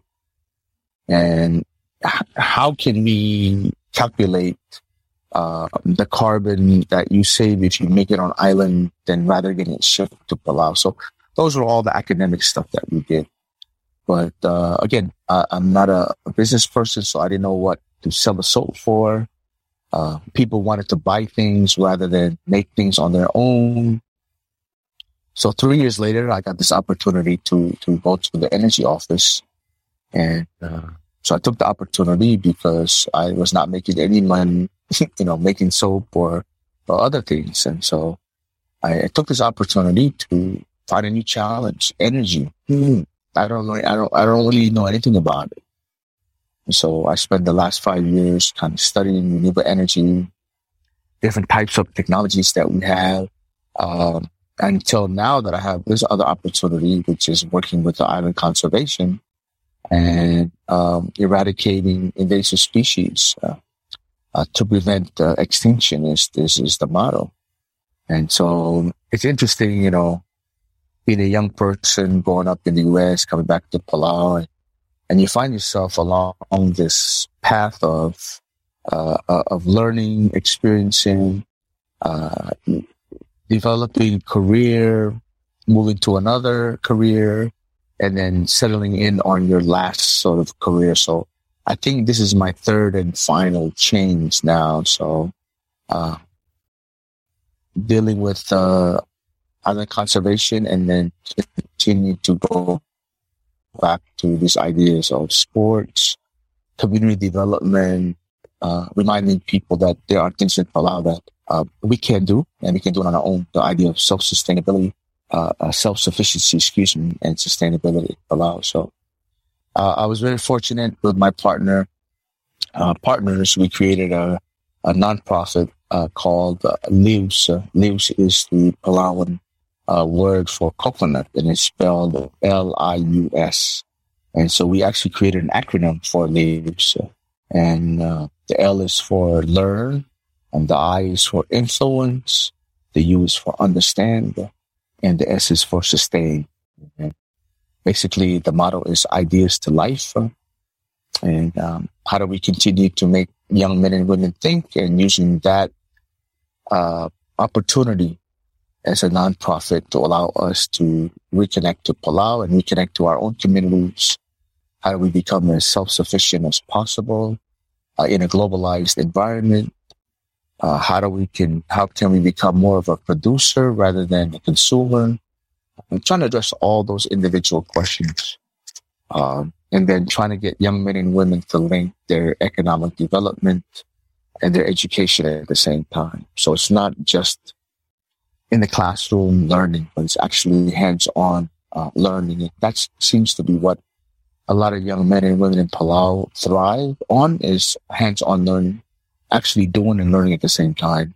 Uh, there are young men and women who thrive in an academic setting, but we also need to try different things. So that's sort of how it led me to where I'm at now. And, uh, I guess the last thing is I like just to say is it's everything's a journey. Uh, do not be afraid of where the journey takes you. Uh, just be prepared for anything and everything and uh, enjoy it and make sure you network with people who can support you uh, in your dreams. Uh, um, and if you need somebody to support you in your dreams, uh, feel free to contact me um, and let me know how I can help you, you know, whatever it can be, using our nonprofit in Palau uh, needs uh, to help us uh, move forward. Um, at the end of the day, it's not necessarily what you take with you when you pass on to the next life. It's what you left behind for individuals to use in your community. And uh, hopefully these are ideas and thoughts that uh, uh, we can drop those seeds of promise and make sure we continue to have uh, ideas and bring them to life. And so that all of us can continue to not just grow and thrive, but also survive a, a lifestyle that we choose to have in our everyday life. So I hope everyone in your communities and in your uh, environment are, are, doing well. Uh, unfortunately, during this uh, COVID, uh, this new uh, Omicron uh, variant, please be safe, be careful, and uh, maybe one day you get a chance to come to Palau. Please look me up. Thank you for everything and Din Long for giving me the opportunity to speak to you today. Thank you. Yeah, um, I still have well, three quick questions and then I, I leave you alone. Okay. but yeah, that was a good. Uh, um, no, I, I love your all the things you know from surviving to thriving, from consumption to production, from burden to adding value. I really love it. I think it adds up very well to, you know, why don't you turn left instead of turning right? Uh, yeah. really makes sense, you know, after here listening to a preview of your journey. Um, but yeah, like I have three last quick questions, uh, just no, to wrap up that I ask every, every guest. Uh, the first one is imagine you can go back in time. So to the Tutti, who is 26, I guess, in 94. yeah. Um, you know, just before you take the flight to Palau, um, you know, what would you tell the younger Tutti? And also, how long is the flight from New Jersey to Palau? Oh, that's a good question. Um, if I remember correctly, I think it took me about a, a day and a half nonstop. So I flew from Newark Airport. I think I went straight to LA, LA to Hawaii, Hawaii to Guam, and Guam to Palau. So Newark to LA, I think is like five hours. LA to Hawaii is another five to six hours. Guam, I mean, Hawaii to Guam is another six hours or so. And then Guam to Palau is about an hour and a half, two hour flight, if I remember correctly. I, haven't traveled in the last two years, so I totally forget these things. So, uh, so yeah, it was about like a day and a half with all the layovers in between. But what I would tell my 26 year old self on that day before I get on the flight, uh, based on what I know now, I would definitely tell myself, don't sweat too many things. Just do what you need to do. Uh, don't get caught up in uh, everyday politics of life. Don't get caught up in uh, trying to be like everybody else. Don't get caught up in being upset too much. Um, I would tell my 26 year old self that keep in mind that there are some things you can change and there are some things you cannot change. The things you can change, do the best you can. The things you cannot change, put them aside and don't, don't let them bother your head. There's just too many other things you got to take care of. And then the last thing I would tell him is remember relationships are more important than being right. Uh, too often, I think my academic background and my American background, I always have to prove a point and be right. But my Palauan side always tells me that I have to live in a community uh, with different human beings, and sometimes it doesn't make sense to always tell people they're wrong and to do it this way. You need to develop consensus, uh, trust, and need to develop consistency. And so I would tell them, just go out there and just do the best you can and make sure people know that you work hard and uh, you always do your best for Palau. That's what I think I would tell him. I don't know if it actually happens or it will happen, but that's what I would like to think will happen. I hope. no, but it, at least all the youth will hear that. so I think yeah, it's, uh, it's good advice, good advice. I think the, it's interesting. Uh, relationships are more important than being right. I think yeah. you mentioned it's something you learn growing up. Yeah. I think when we are young, we want to be right. so it's a very good advice. Yeah, we always tend to, especially in this contemporary world that we live in, we, we always tend to always want, like, I love to debate. I love to argue. Um, and it's always led me to say I have to be right all the time. I have to prove all the facts are here. Sometimes facts, you know, it, it, once it affects relationships in a small community like Palau, it's very hard to rebuild relationships. And so that, I think that's what my father, uh, my grandfather was trying to teach me is, yeah, you, you may know a lot of things, but in order to get your, your, uh, your in in Palau, you need to just be able to listen and learn how things are and slowly work with people in Palau. Uh, you don't have to accept everything as the, what it is, but you just have to know how to negotiate. So I, it reminds me of uh, my political science uh, uh, uh, teacher uh, back when I was in college. He says, "You know the the definition of diplomacy is." And I said, "No, what is it?" He says, "The definition of diplomacy is telling somebody to go to hell, and they actually look forward to the trip. That's diplomacy."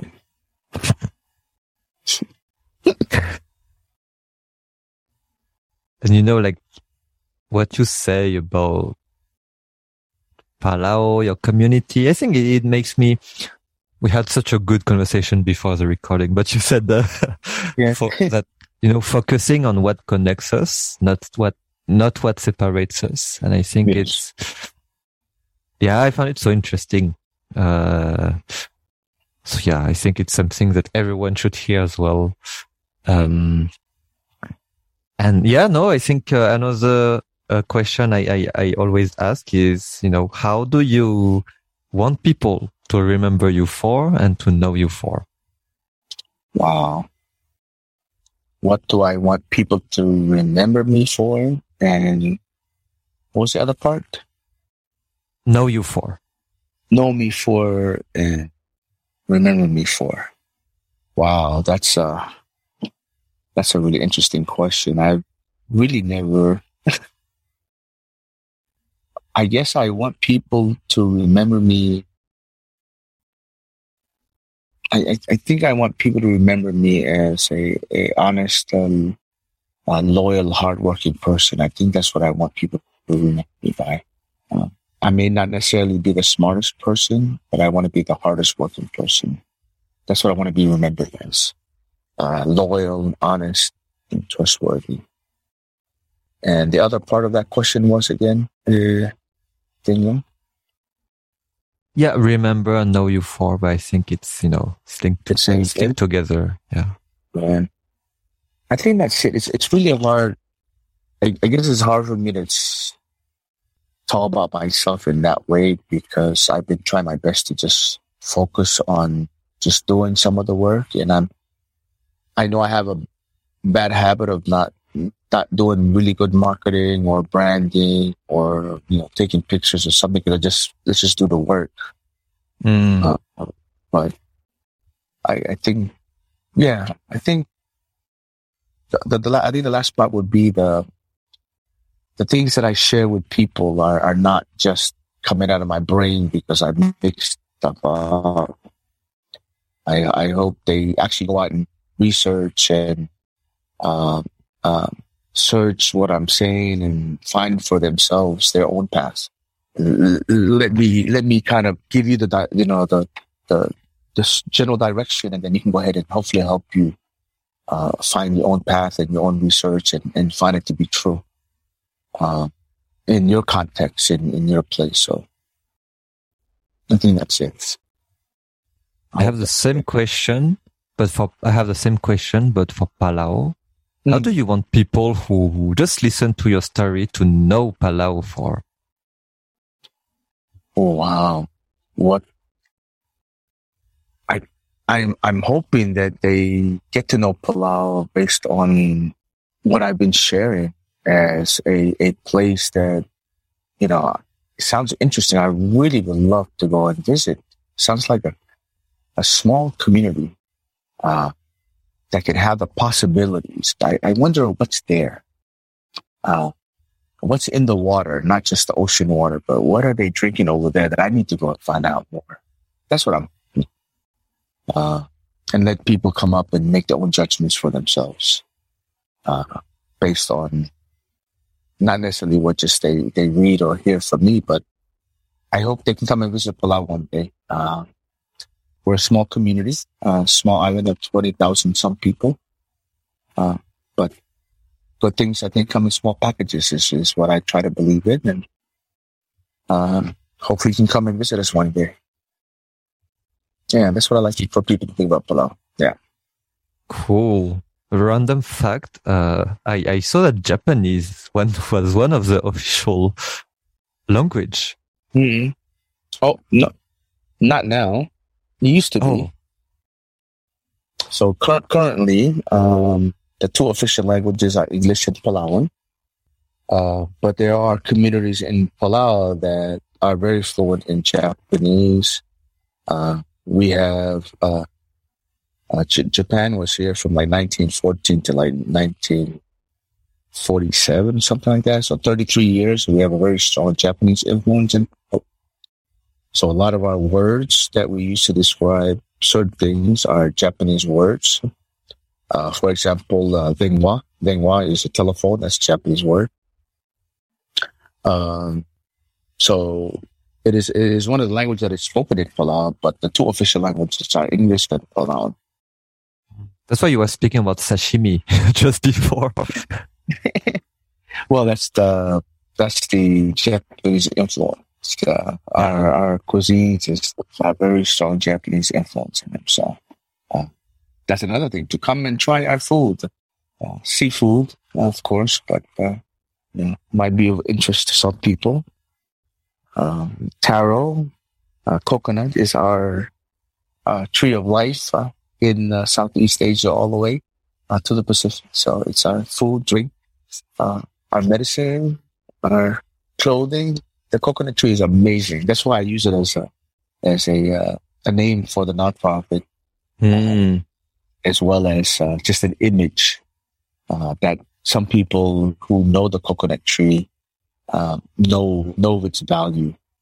You know, it's just an amazing hmm. trip that was able to travel from Southeast Asia across the migrating patterns into the Pacific. So people really think that the coconut is actually a Pacific island plant, uh, but it actually came out of Southeast Asia into the Pacific. So it's interesting. Um, well, just in one of those little trivia's. I have a lot of I have a lot of uh, useless kind of trivia information I have in my head. and my real final question, but yeah, you know, how can me, Linka, people listening, people in general support you, support your work, support your nonprofit, or help you in any way in your mission?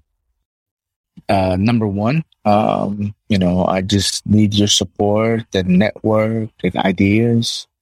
And I think, uh, then you have, uh, then you have my uh, contact information. Um, so if anyone wants it, it's, uh, uh chilton at gmail.com. That's, uh, T-U-T-I-I-C-H-I-L-T-O-N, um, gmail.com. And please feel free to contact me. Um, uh, currently, uh, I'm just interested in networking with people, uh, coming up with ideas, uh, eventually we'll move on to actual uh, practice. Um, so, you know, funding opportunities that are out there, uh, please share and we can try to apply and, and see how it works from Palau. Uh, but right now I need more your, your, your prayers and your thoughts and support more than anything until we can, uh, settle things down, um, and move forward. Uh, but please feel free to contact me and if, if I can be of any help to anyone, uh, please let me know and I'll do the best I can. I can't promise I will uh, give you the, the proper advice, but uh, I do believe that I can help you find uh, the direction that you're looking for and help you find your own uh, solutions to whatever issues that you may have. And, then you'll never know. Something will happen later on in the future uh, where I will definitely need your help and support, and I will come up and ask you for that. So I appreciate the, the, the thought and question, uh, Ding, uh, Long, and uh, appreciate the fact that you're letting me speak to you. And I've taken so much of your time. Um, and I, I have to apologize for that, but thank you for this opportunity, bro. Thank you. No, no, thank you so much to you. Let, let me apologize too for taking too much of your time as well. Um, but no, no, really loved our conversation. And yeah, definitely, you know, feel free to, to message me, Linka, anytime.